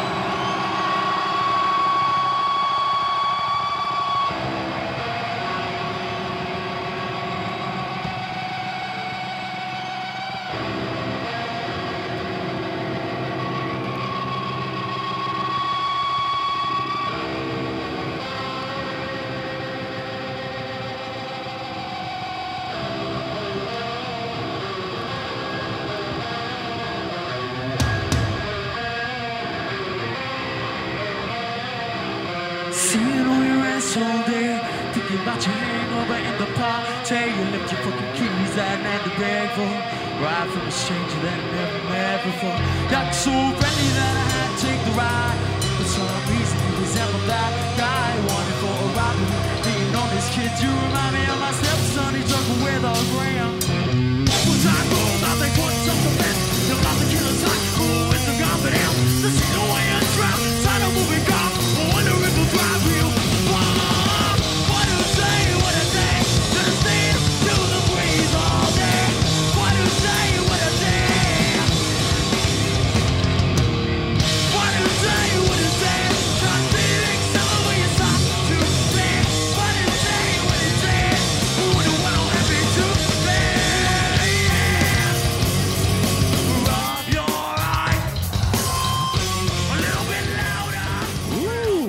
Got some crowd interaction going on there. you can feel the already they non-point have have in, have made themselves known to this audience. They've already got the non-point faithful ready to go right off the bat, as we know, because the non-point fandom is strong and persistent.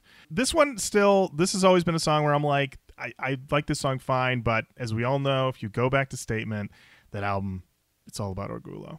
You know? It is. it's all about Orgullo. Um, but this is, I mean, this is a, a, solid performance. Um, the audience clearly on their side, ready to rock and roll. This was their closer, uh, from what I can tell from the set list online. So, I mean, this is solid, solid back half. Once again, walking across the field, you've got yourself an elephant ear, you got yourself a tall brew, and you're like, yeah, not Pointer doing the damn thing. They're doing the damn thing. Uh, Kevan, non point. I was a, a late bloomer to Nonpoint. Actually, I uh, became uh, aware of Nonpoint re- semi recently because they covered Prince when Doves Cry.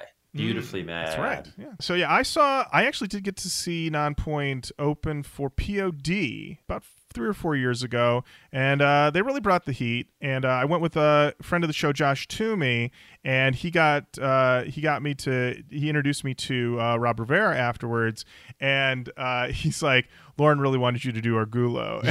And Rob's like, yeah, we don't we don't do that one at head uh, where we're opening, maybe at a headliner, but not when we open. And I was like, okay, I understand. Also, thanks for putting me on blast. Um, so, um, but he was very Lorin, nice. Was Lorin very nice thought the show sucked because he didn't do I, you didn't do the song I wanted to hear, huh? But um, yeah, but uh, yeah, they're uh, they're uh, yeah, they're they're road dogs. Non-point, Yeah. they're road dogs. They're out there, they're putting in the work and consistently bringing the heat. So, good stuff. All right, we're we're uh, we're here. We got some boys. Last time we heard from them, they were on the Tattoo the Earth tour. Here they are now on Ozfest, and they're bringing that same energy, you guys. It's Hatebreed, Last Breath. This song is dedicated to anyone who's ever lost someone they care about. You gotta keep those memories alive in your heart. This is last breath.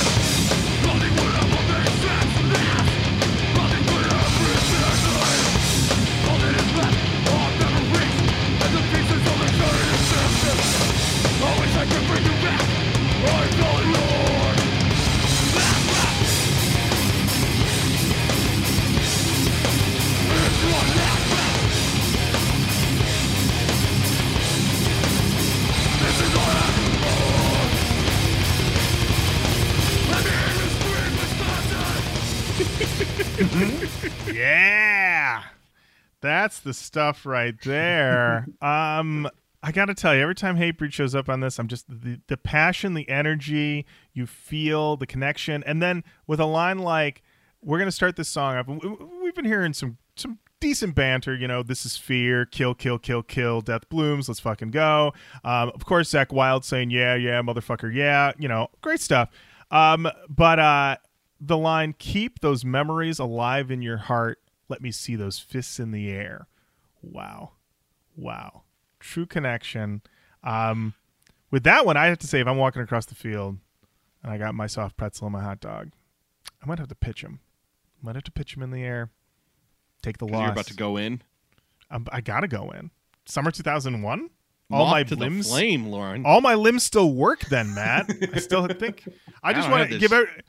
listen. Dodgy shoulder, knees intact.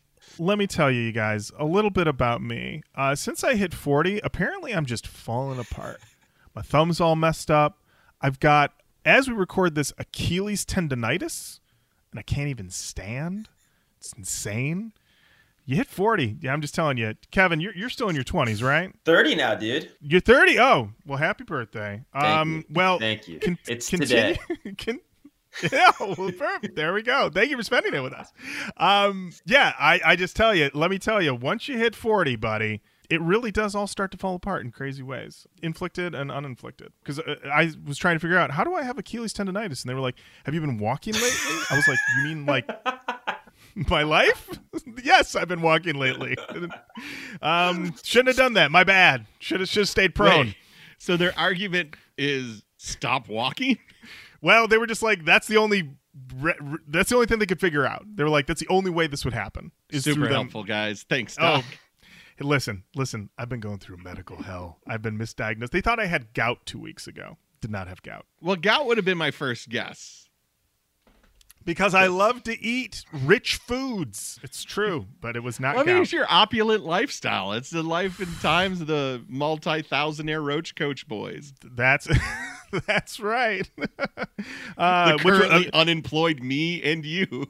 Uh, hey, listen, it's it's going to be a lot less, you know, once I get start getting these medical bills. Let me tell you. Um, so Hatebreed, they brought the heat, feeling good, and now we're going to talk about a band that we have never talked about in this show. I'm certain that band is called Systematic, with the song "Deep Colors Bleed."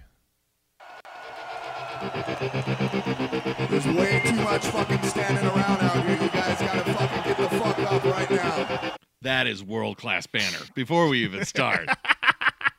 Wait, hey, hey, hey, way too much standing around here. What the fuck are you guys doing? I like the tone here is very um, high school principal trying to get everybody. dad also Yeah. like what do you What's with all this standing around? This is a dad coaching like baseball. Like, what are you doing in the outfield? Like, can we see a little Charlie hustle out there, please? Eye on the ball. We got a pit about to start here. Anyway, come on, boys. Good effort. Good effort. Bring a run home.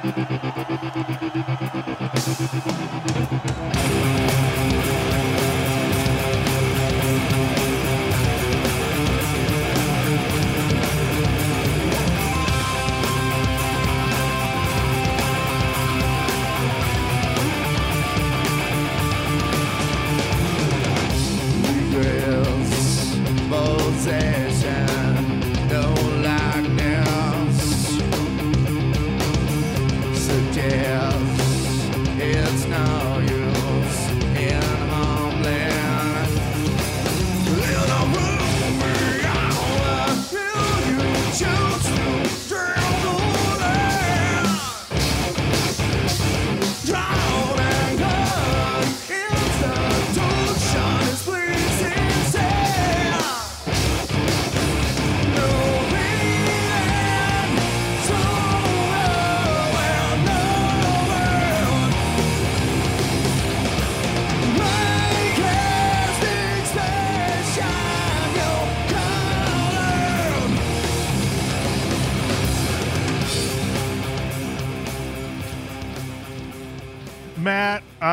I saw your face there when we hit those vocals, especially the chorus there. We got more than a hint of crack there. It, it Oh, got yeah. pretty butt. We got pretty butt. Are you doing okay? How you doing? Well, I was not expecting. Well, at least I didn't get changed, but I certainly got butt rocked. Uh, you know, it's interesting because like I hear a song like that, and it's like steal from the best. I mean, they are stealing left and right. You know, nobody's nobody's pantry has been left unsundered, and I'm like, okay, we got some the, the Disturbed cookbook in here. Um, a lot more of the Disturbed cookbook. We got some good riffing. We got some good things going on. He comes in. He's kind of got that Jarl. I don't like a Jarl. It's well established. I'm not a Jarl guy. And then he pushes it straight into the Jarly grunty. Not my thing. Not my thing. Good for them. And then I pull up a picture of our boys in Systematic, and the lead singer does look like a coach. He has a real coach vibe. He is a very bald man, strong, lengthy goatee, and uh, he's got that vibe of just like, where's the effort? Give me. I need to see where Charlie hustled. Come on, Yeah, I wrote in my notes head that in the game, boys. Head in the, the to- game. The tone of that opening thing is very you got time to lean you got time to clean you know like like right after right after he did this he's like listen i gotta go manage a wendy's from six to ten all right The i first gotta just time I, heard "time to lean, time to clean," I was a cook at Pizza Hut.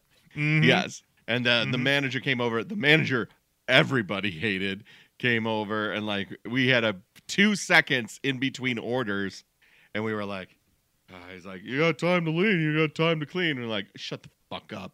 Nobody likes you in our heads. and we were like, oh, okay. Back to making pizzas. yeah uh kevan how'd you feel about systematic I was feeling it. New to them as well, so it's been like a learning experience on a on Roach Koach today. But I'm I'm still kind of reeling from Matt's Jarl. That was pretty good. Oh, thank you. Um, Uh, you know- I've been in practicing. matt's been hearing enough jarl at this point that even though he doesn't like it he's an expert it's kind of weird how that works out you know It sounds like he's been listening to a lot of Seven Mary Three. oh cumbersome uh what a track what a track She heard that heavens have a dick. Uh, remember when like that was the only song that was played in America, Matt? Cumbersome. Oh yeah, was that in Cracker, right? it was just Cra- yeah. Oh, Cracker Low. Oh, Cracker Low is still being played to this day. To this day, right now as we talk, they're just it's being played. I had a question for you, Kevan, in regards to uh, your work in radio. Were you given any?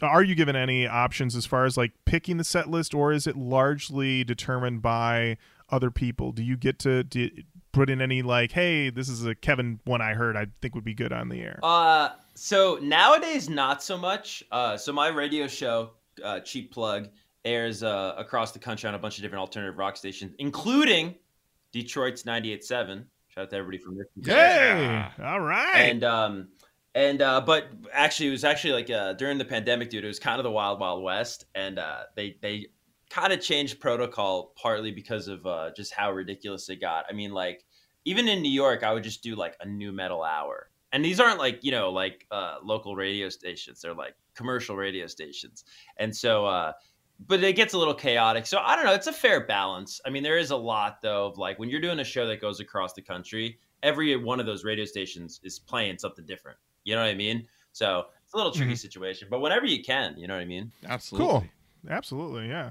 Um, yeah, in my uh, when I was in radio for the brief time, I remember having this sort of disheartening moment when I was talking to one of the program directors, and he was like making the set list of or the playlist that was going to be playing for the next like weeks, and and I was like, oh, are you factoring in like requests and everything like that? And he's like. He's like, Lorin, I got so much I got to do. I just got this list emailed to me. I'm just trying to get these uploaded. I got, I got a job. I was like, it was real like food in the family. I was like, oh, you know, that makes sense. It makes sense. At a certain point, you're like, cool, I love this great song, but also I, I do need to get out of here by five because I've got I've got errands to run. And uh, you know, when I was like 26, I was just like, what? It's about the music, man. But now, as you know, a 40 plus year old See, this is this is yeah. the hardest thing for for us right here is because we over index on the show part of show business. Way Yeah. over indexed on the show part. Like, it's all about the vibes and the connection. And then there's somebody being like, yeah, we actually need to put food on our families. So could we fucking not do so much of that, please? Well, I remember uh, it was like finding out the Easter Bunny wasn't real when I uh, got to MTV and I was doing TRL, the reboot. I was like, you know, kind of you were asking before, Lorin, about the uh, the live performance. It's like, well, dude, I've watched so many concerts trying to learn from these people, and I wanted to watch all the old TRLs. And a little part of me died inside when I got all the TRL episodes from back in the day, and some of them were pre-taped. And I was like, I was like, wait a minute, then how do we know if Korn's at number three today? And so they would like some of those countdowns weren't, you know, it wasn't uh so specific, I guess you could say. Unbelievable. I know. I my Oh world. God. I honestly went. uh, That died a little Well, bit. I honestly, yeah, like hearing that, I'm like, I'm like, wait a minute, they didn't have the bean counters literally there going.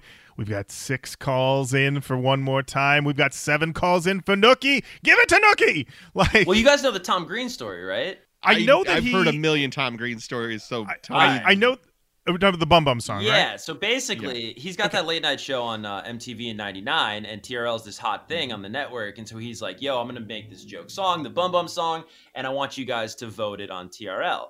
Well, it becomes like the number one video on TRL for like a week, and just is kind of ruining the show because it's just his fans are like trolling the show, and so. Uh, it was summertime, and in the summertime they do a lot of location shoots, and so they uh, had pre-taped TRL for the following week. So they already pre-taped it, like you know Carson saying, "Hey, Backstreet's number one, Limp Bizkit's number one, whatever." And so they had to go to Tom Green and be like, "Hey, dude, you have to retire this video." And he's like, "I don't want to retire this video. This is amazing. This is like amazing content." They're like, "Dude, like you got to play ball." And so after like five days of being number one on a Friday, the last live episode for the next like two weeks, he retired the video in Times Square because they, like, they couldn't go on the air next week and be like, why isn't the Bum Bum song on the countdown? So they had to like uphold it. Wow. And so that's why it got retired so quickly. Wow, wow, that is wild. That is nuts. Crazy. That is nuts. The the behind the scenes. The behind the scenes. I tell you how the how the sausage is made. It can get messy. It can get messy. Believe it or not, we only have two songs left on this compilation. well, let's do them. Okay. All right, Matt. We got a band that I can say confidently none of us have ever heard of before. Their name is Pure Rubbish, and the song is called Kiss of Death.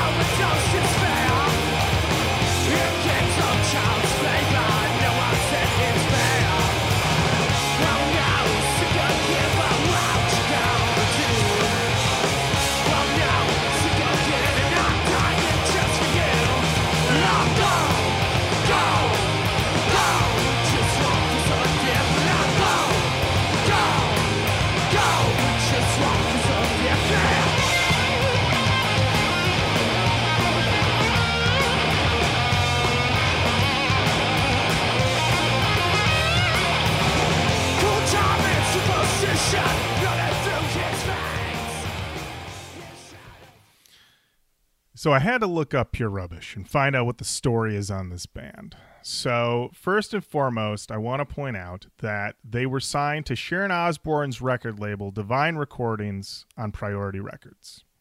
Okay. So that's how they got in there. They got Sharon gave them the full push. They were in the following magazines. Maybe you've heard of them: Rolling Stone, I've heard Spin, of that.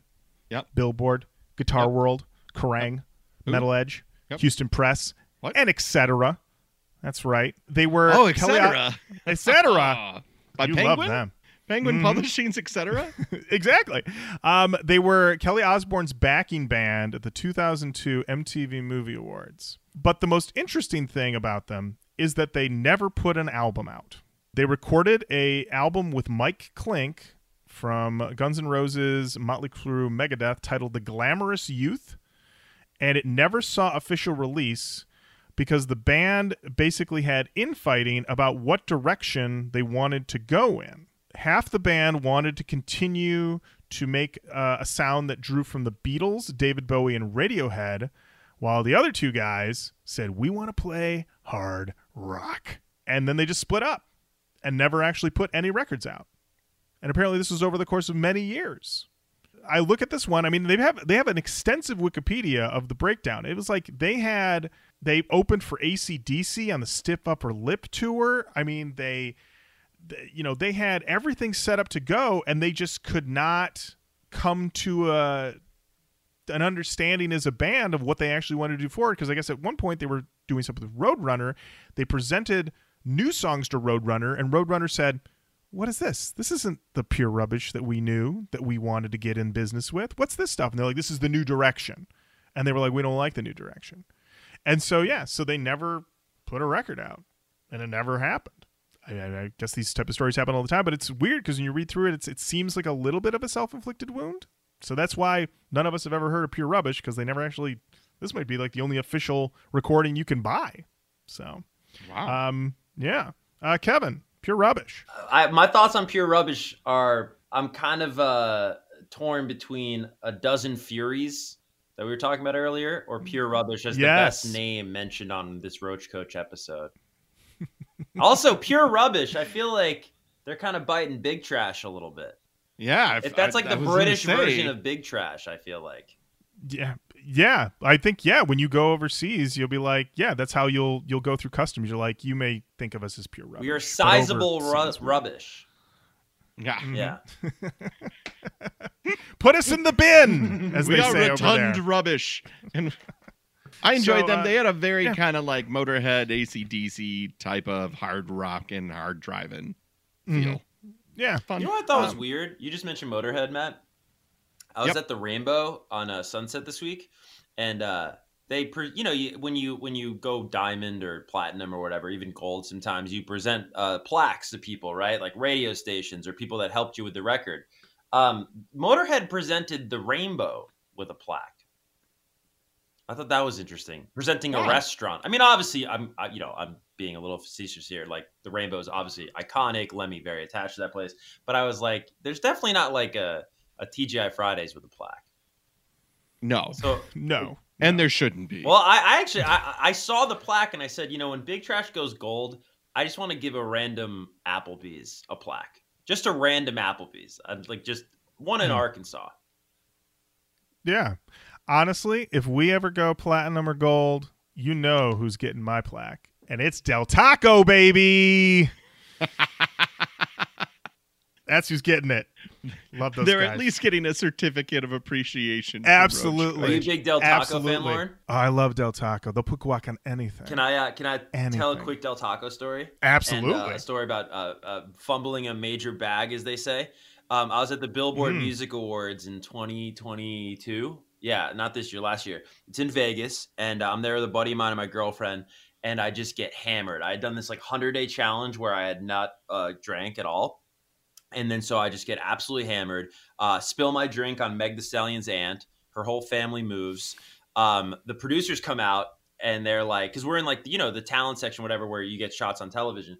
They come out, they're like, Are you going to behave? I was like, Yeah, I'm having a good time. Like, what the hell? So then, uh, of all people, I meet Diddy for the first time. So Diddy and I are, Whoa. Diddy and I are talking, and Diddy uh, kind of pulls me in close and he's like, Yo, I'm throwing this party at Tal later. Are you going to come? I was like, Bro, this is amazing. I'm going to Diddy's party. This is like, the, I, like I'm in a movie. So I'm like, dude, I, of course. He's like, don't say you're gonna come if you're not gonna come to my party, bro. I was like, why would I not come? You're P Diddy, right? So proceed to get even drunker throughout the show, and get in a huge fight with my girlfriend, huge fight with my friend, and wound up not at Diddy's party, but at Lorin. Del, Del Taco. Taco. Yep. So stood up P Diddy for Del Taco. Del Taco over Diddy. That's how we're that's how we're rolling on this Roach Koach episode. Wow. Wow. Well, I mean, I mean, And if you've had next if time you've you had- see Diddy, he is gonna be fucking. Yeah, I hope he doesn't listen Well, to But this. He'll then be you're gonna tell him about Del Taco. He's gonna be like, you know, I don't understand. yeah, it's it's it's it's the thing. It's the shrimp taco. If you if But Diddy has had the shrimp also- taco, then he knows. also, tell me which TV you like the most in your house. and once you tell him, he's gonna look at it and it's gonna break that TV. Because if you do not know this, there's an urban legend that P Diddy P Diddy breaks t- breaks monitors. Like if he looks at a television or anything, yeah, this is not bullshit. I have not. Where did you hear this? This is Where is this yeah, What are from? you talking about? it's from the it's from the Chris Gethard show. I believe Paul Scheer was like a PA or something on the set with P Diddy, and he's talking like, yeah, Diddy will break watches like he has an electromagnetic field around him, like he will fuck up electronics, man. I hope he doesn't fuck me up for not going to his party, but it was kind of like the uh, the opposite of the American dream. You know what I mean? Your life can change overnight. I kind of uh, marveled as I was eating my shrimp taco, Lorin, about how I could go in 30 minutes from being uh, invited to a Diddy party to being alone at a Del Taco on the Vegas Strip. But it was delicious. Th- th- That's the thing, and you know what? It's it's. I've told the story before. I was recently in Michigan. I got Del Taco twice in two days, and of course, gave me a little bit of an upset stomach. And then uh, Rachel said to me, she goes, "Why would you go to Del Taco two times in one day?" And I said, "The shrimp, the shrimp is back." And she went, "Oh, oh, well, you should have told me that. I understand now." So I feel like when you do see Diddy again, and I do believe you will, and he's like, "You didn't come to my party," you'd be like, "Listen, I ended up having to go to Del Taco," and he's like, "Oh, the shrimp was there. Say no more. Here you go. And then he's going to be like, Keys, keys to the Maybach. is that a TV? yes. I'm gonna I'm gonna bring it up when Uh, the TV is around, so he's distracted. Yeah. um, Matt, we're on the last track of the. you know, I never asked the question I always ask, which is how respectful of our time, because I've been having such a good time. But Yeah. Lauren, how long is this record? Uh, this album comes in at one hour and five minutes. But it is a concert album, so that's kind of respectful. Yeah, it's it's respectful, and um, And I- they know I you're going to s- skip a band or two, so probably Mhm. comes in at 45. much like a real concert, you might have to go to the bathroom. Gotta dip. Have to go get some. You got to dip. You know, or yeah, or you know things aren't going so well for you. You've had a little too much, and you got to leave early to say go to Del Taco. You know, I mean, maybe you get PTSD from that guy lecturing you time to lean, time to clean, and you're like, I gotta go. I got to I go. gotta go. I, I need a minute. Looks Um, like there's a lot of people standing around. Almost sounds like Matt Foley, Chris Farley character.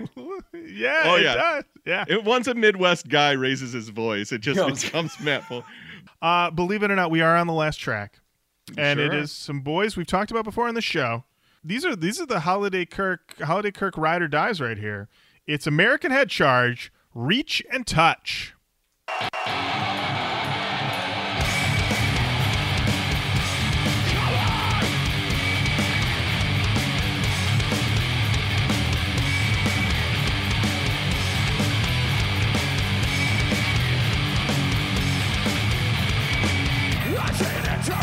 From white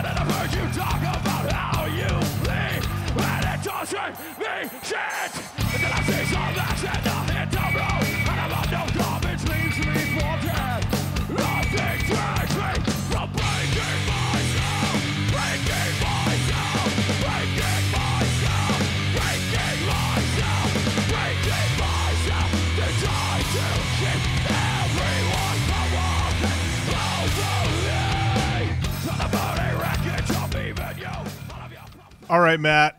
So this is the last song of the album. I'm listening to this album on first listen. I did a car listen. This is my first listen. And at 205, something happens that made me yell in my car, Whoa! All right. Well, I've got it queued up. Let's do this.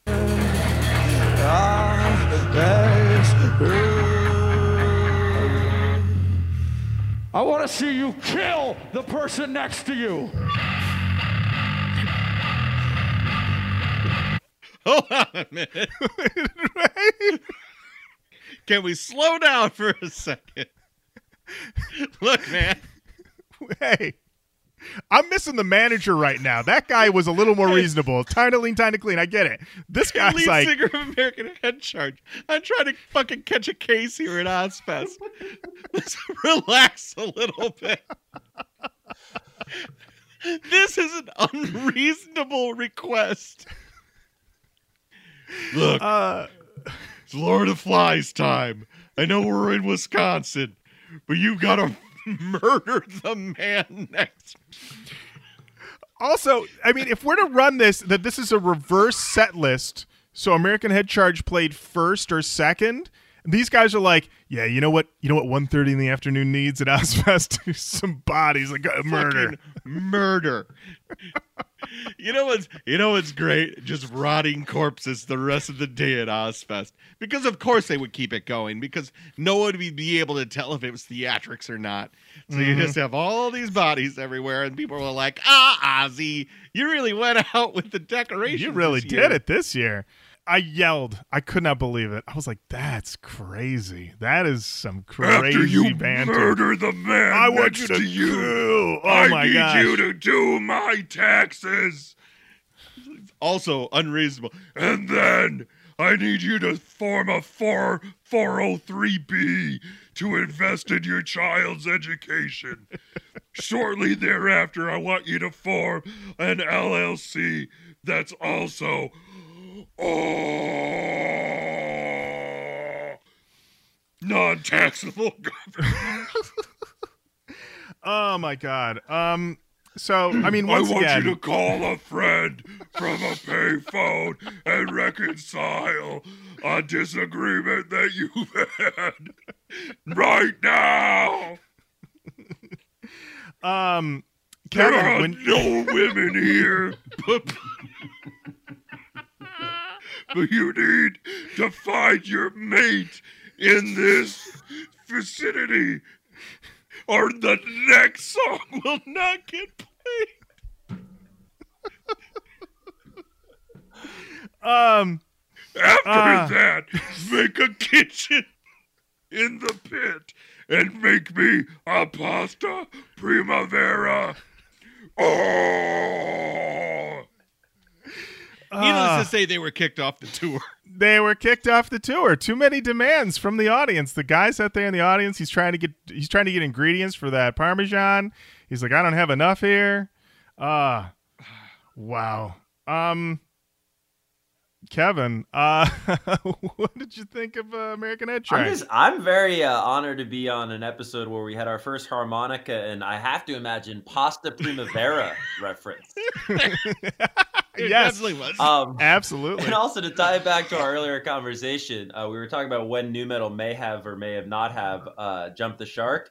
I think we have a leading candidate of when uh, this band called for murder at Ozzfest 2001. When they, that may have been the moment, you know. Um, uh, but no, this. Uh, I mean, I, I was. I, I'm. I learned. You shouted him out. I'll shout him out as well. Uh, I learned about this band through Holiday Kirk, and um, I, I. Don't know if I'm speaking out of school here, but I'm pretty sure Holiday has uh, an American Head Charge poster in his bedroom that I've seen. So he's he's about that life.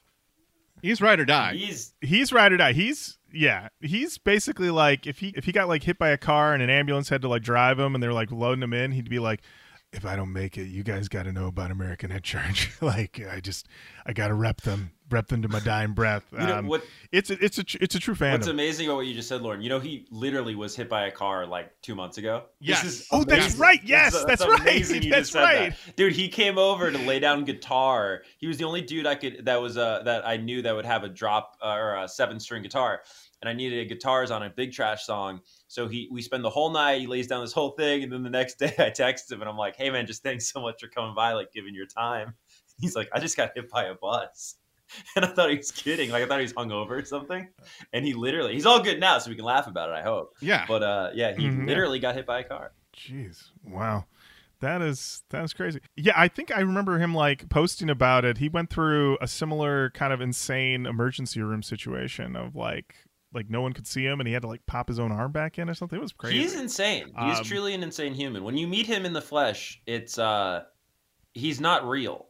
You know what I mean? It's like if nu metal truly was a person. It's it's pretty remarkable. Wow. Well, there we go. And there we have it. Ozzfest 2001, the second millennium. That's the album. And uh and now we've come to the show part of the show where we talk about Cannon talk. Talk about Talk that about- cannon. Cannon. Ooh, an Um, explosion. Ooh, I like that explosion there. There we go. Kevan, we'll start with you. well, I want to first say that I take Roach Koach very seriously, arguably too seriously, and I hold uh, the Roach Koach canon in incredibly high regard. So I, I'm, I'm not thinking about this lightly. My response. Um, look, I, it's got to go in the canon. It's got to go in the canon because it is a documentation of the summer of 2001 which is a very important time period to document in understanding the history and potential downfall of nu metal. So I'm it's going in my canon. Okay. Lorin. Wow. What I noted from this was that it's um it's a very solid set. It even over an hour, it really clips every song into the next. Not a ton of banter. What banter we do get is very interesting and telling. Be it we want you to kill the person that's next to you, or um, you got time to lean, you got time to clean, or you know this is fear, or Zakk Wylde saying Limp Bizkit still sucks dick. Um, all of these. Uh, um, this just occurred to me right now as we're recording this. Is Limp Bizkit still sucks? Is that a reference to Zakk Wylde? They might owe, they they Oh, might owe. Zakk some money. Whoa, whoa. As a time capsule, I do think that it is very strong in that way. I don't know if I'd put the whole thing in. I felt the only thing on this that truly felt like preserve this, put it in the canon, is the live bodies because it's so good. They sound so amazing. I was just I was just leaning toward live bodies as the one thing to put in the canon. Matt, what do you think? Well, we know we're leaving here with live bodies in the canon, one hundred percent, because there's no way that that cannot go in. Now it's the the thought that I have is what Kevan's talking about here as a as an artifact, as a piece of time, as a because we're gonna have 2002 come up, and it feels like nu metal is on the decline at that Mhm. point. This is the last big hurrah. I just wish the track listing was a little tighter evidence of that. Because the things that have launched this boat to sea were from the year previous in 1999. You know, like Follow the Leader's been out for a long time. Significant Other's been out. Chocolate Starfish has been out. God, having having like unheard Slipknot being played, that's significant. But the the rest, I mean, the rest of the album, I mean, like we got harmonica, we got the wizard.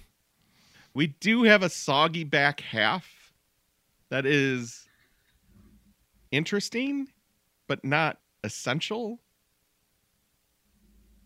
So, do we frame Ozzfest 2001 as like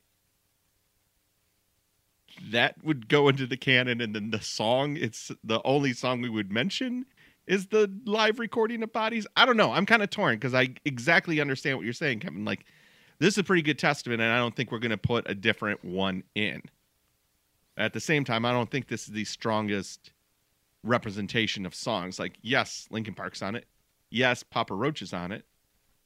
That seems canon worthy right there. I mean, those are canon artists that we're talking Mhm. about. Yeah. You know, but then it's Zakk Wylde and Ozzy himself. I would not put in there. Black Sabbath, I wouldn't put into the canon because they're not nu metal canon stuff. So I'm kind of I'm kind of torn. I I don't have a.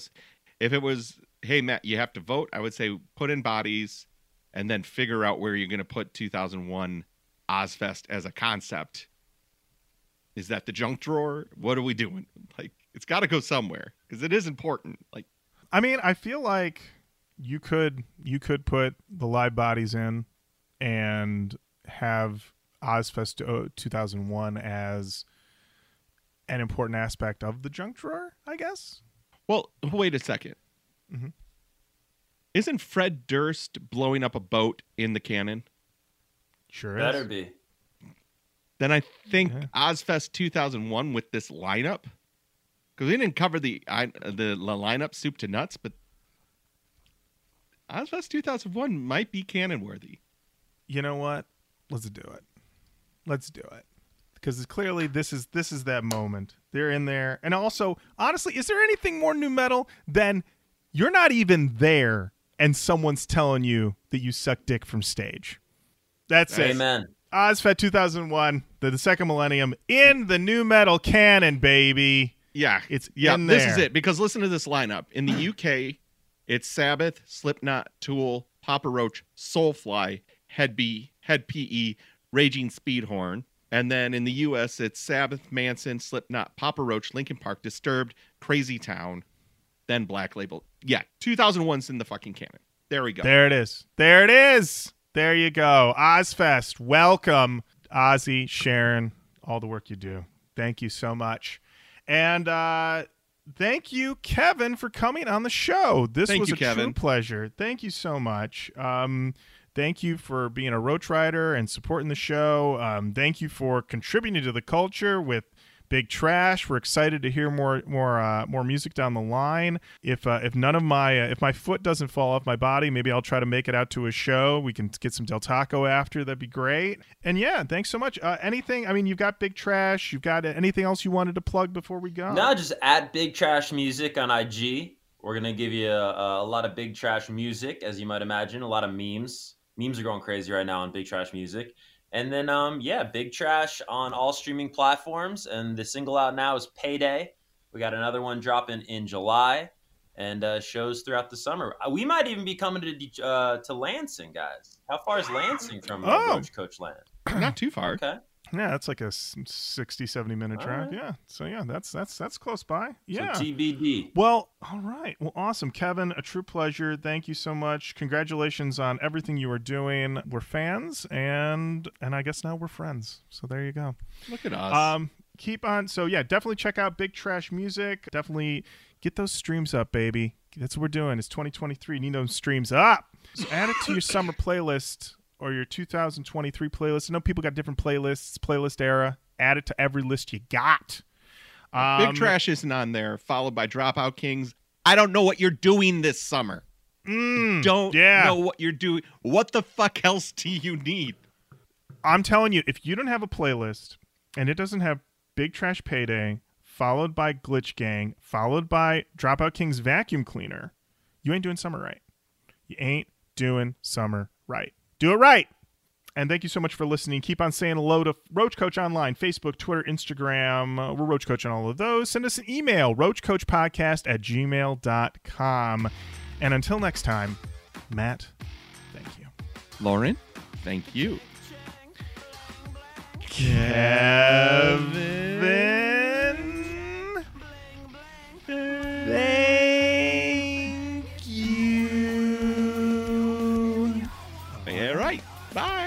Bye.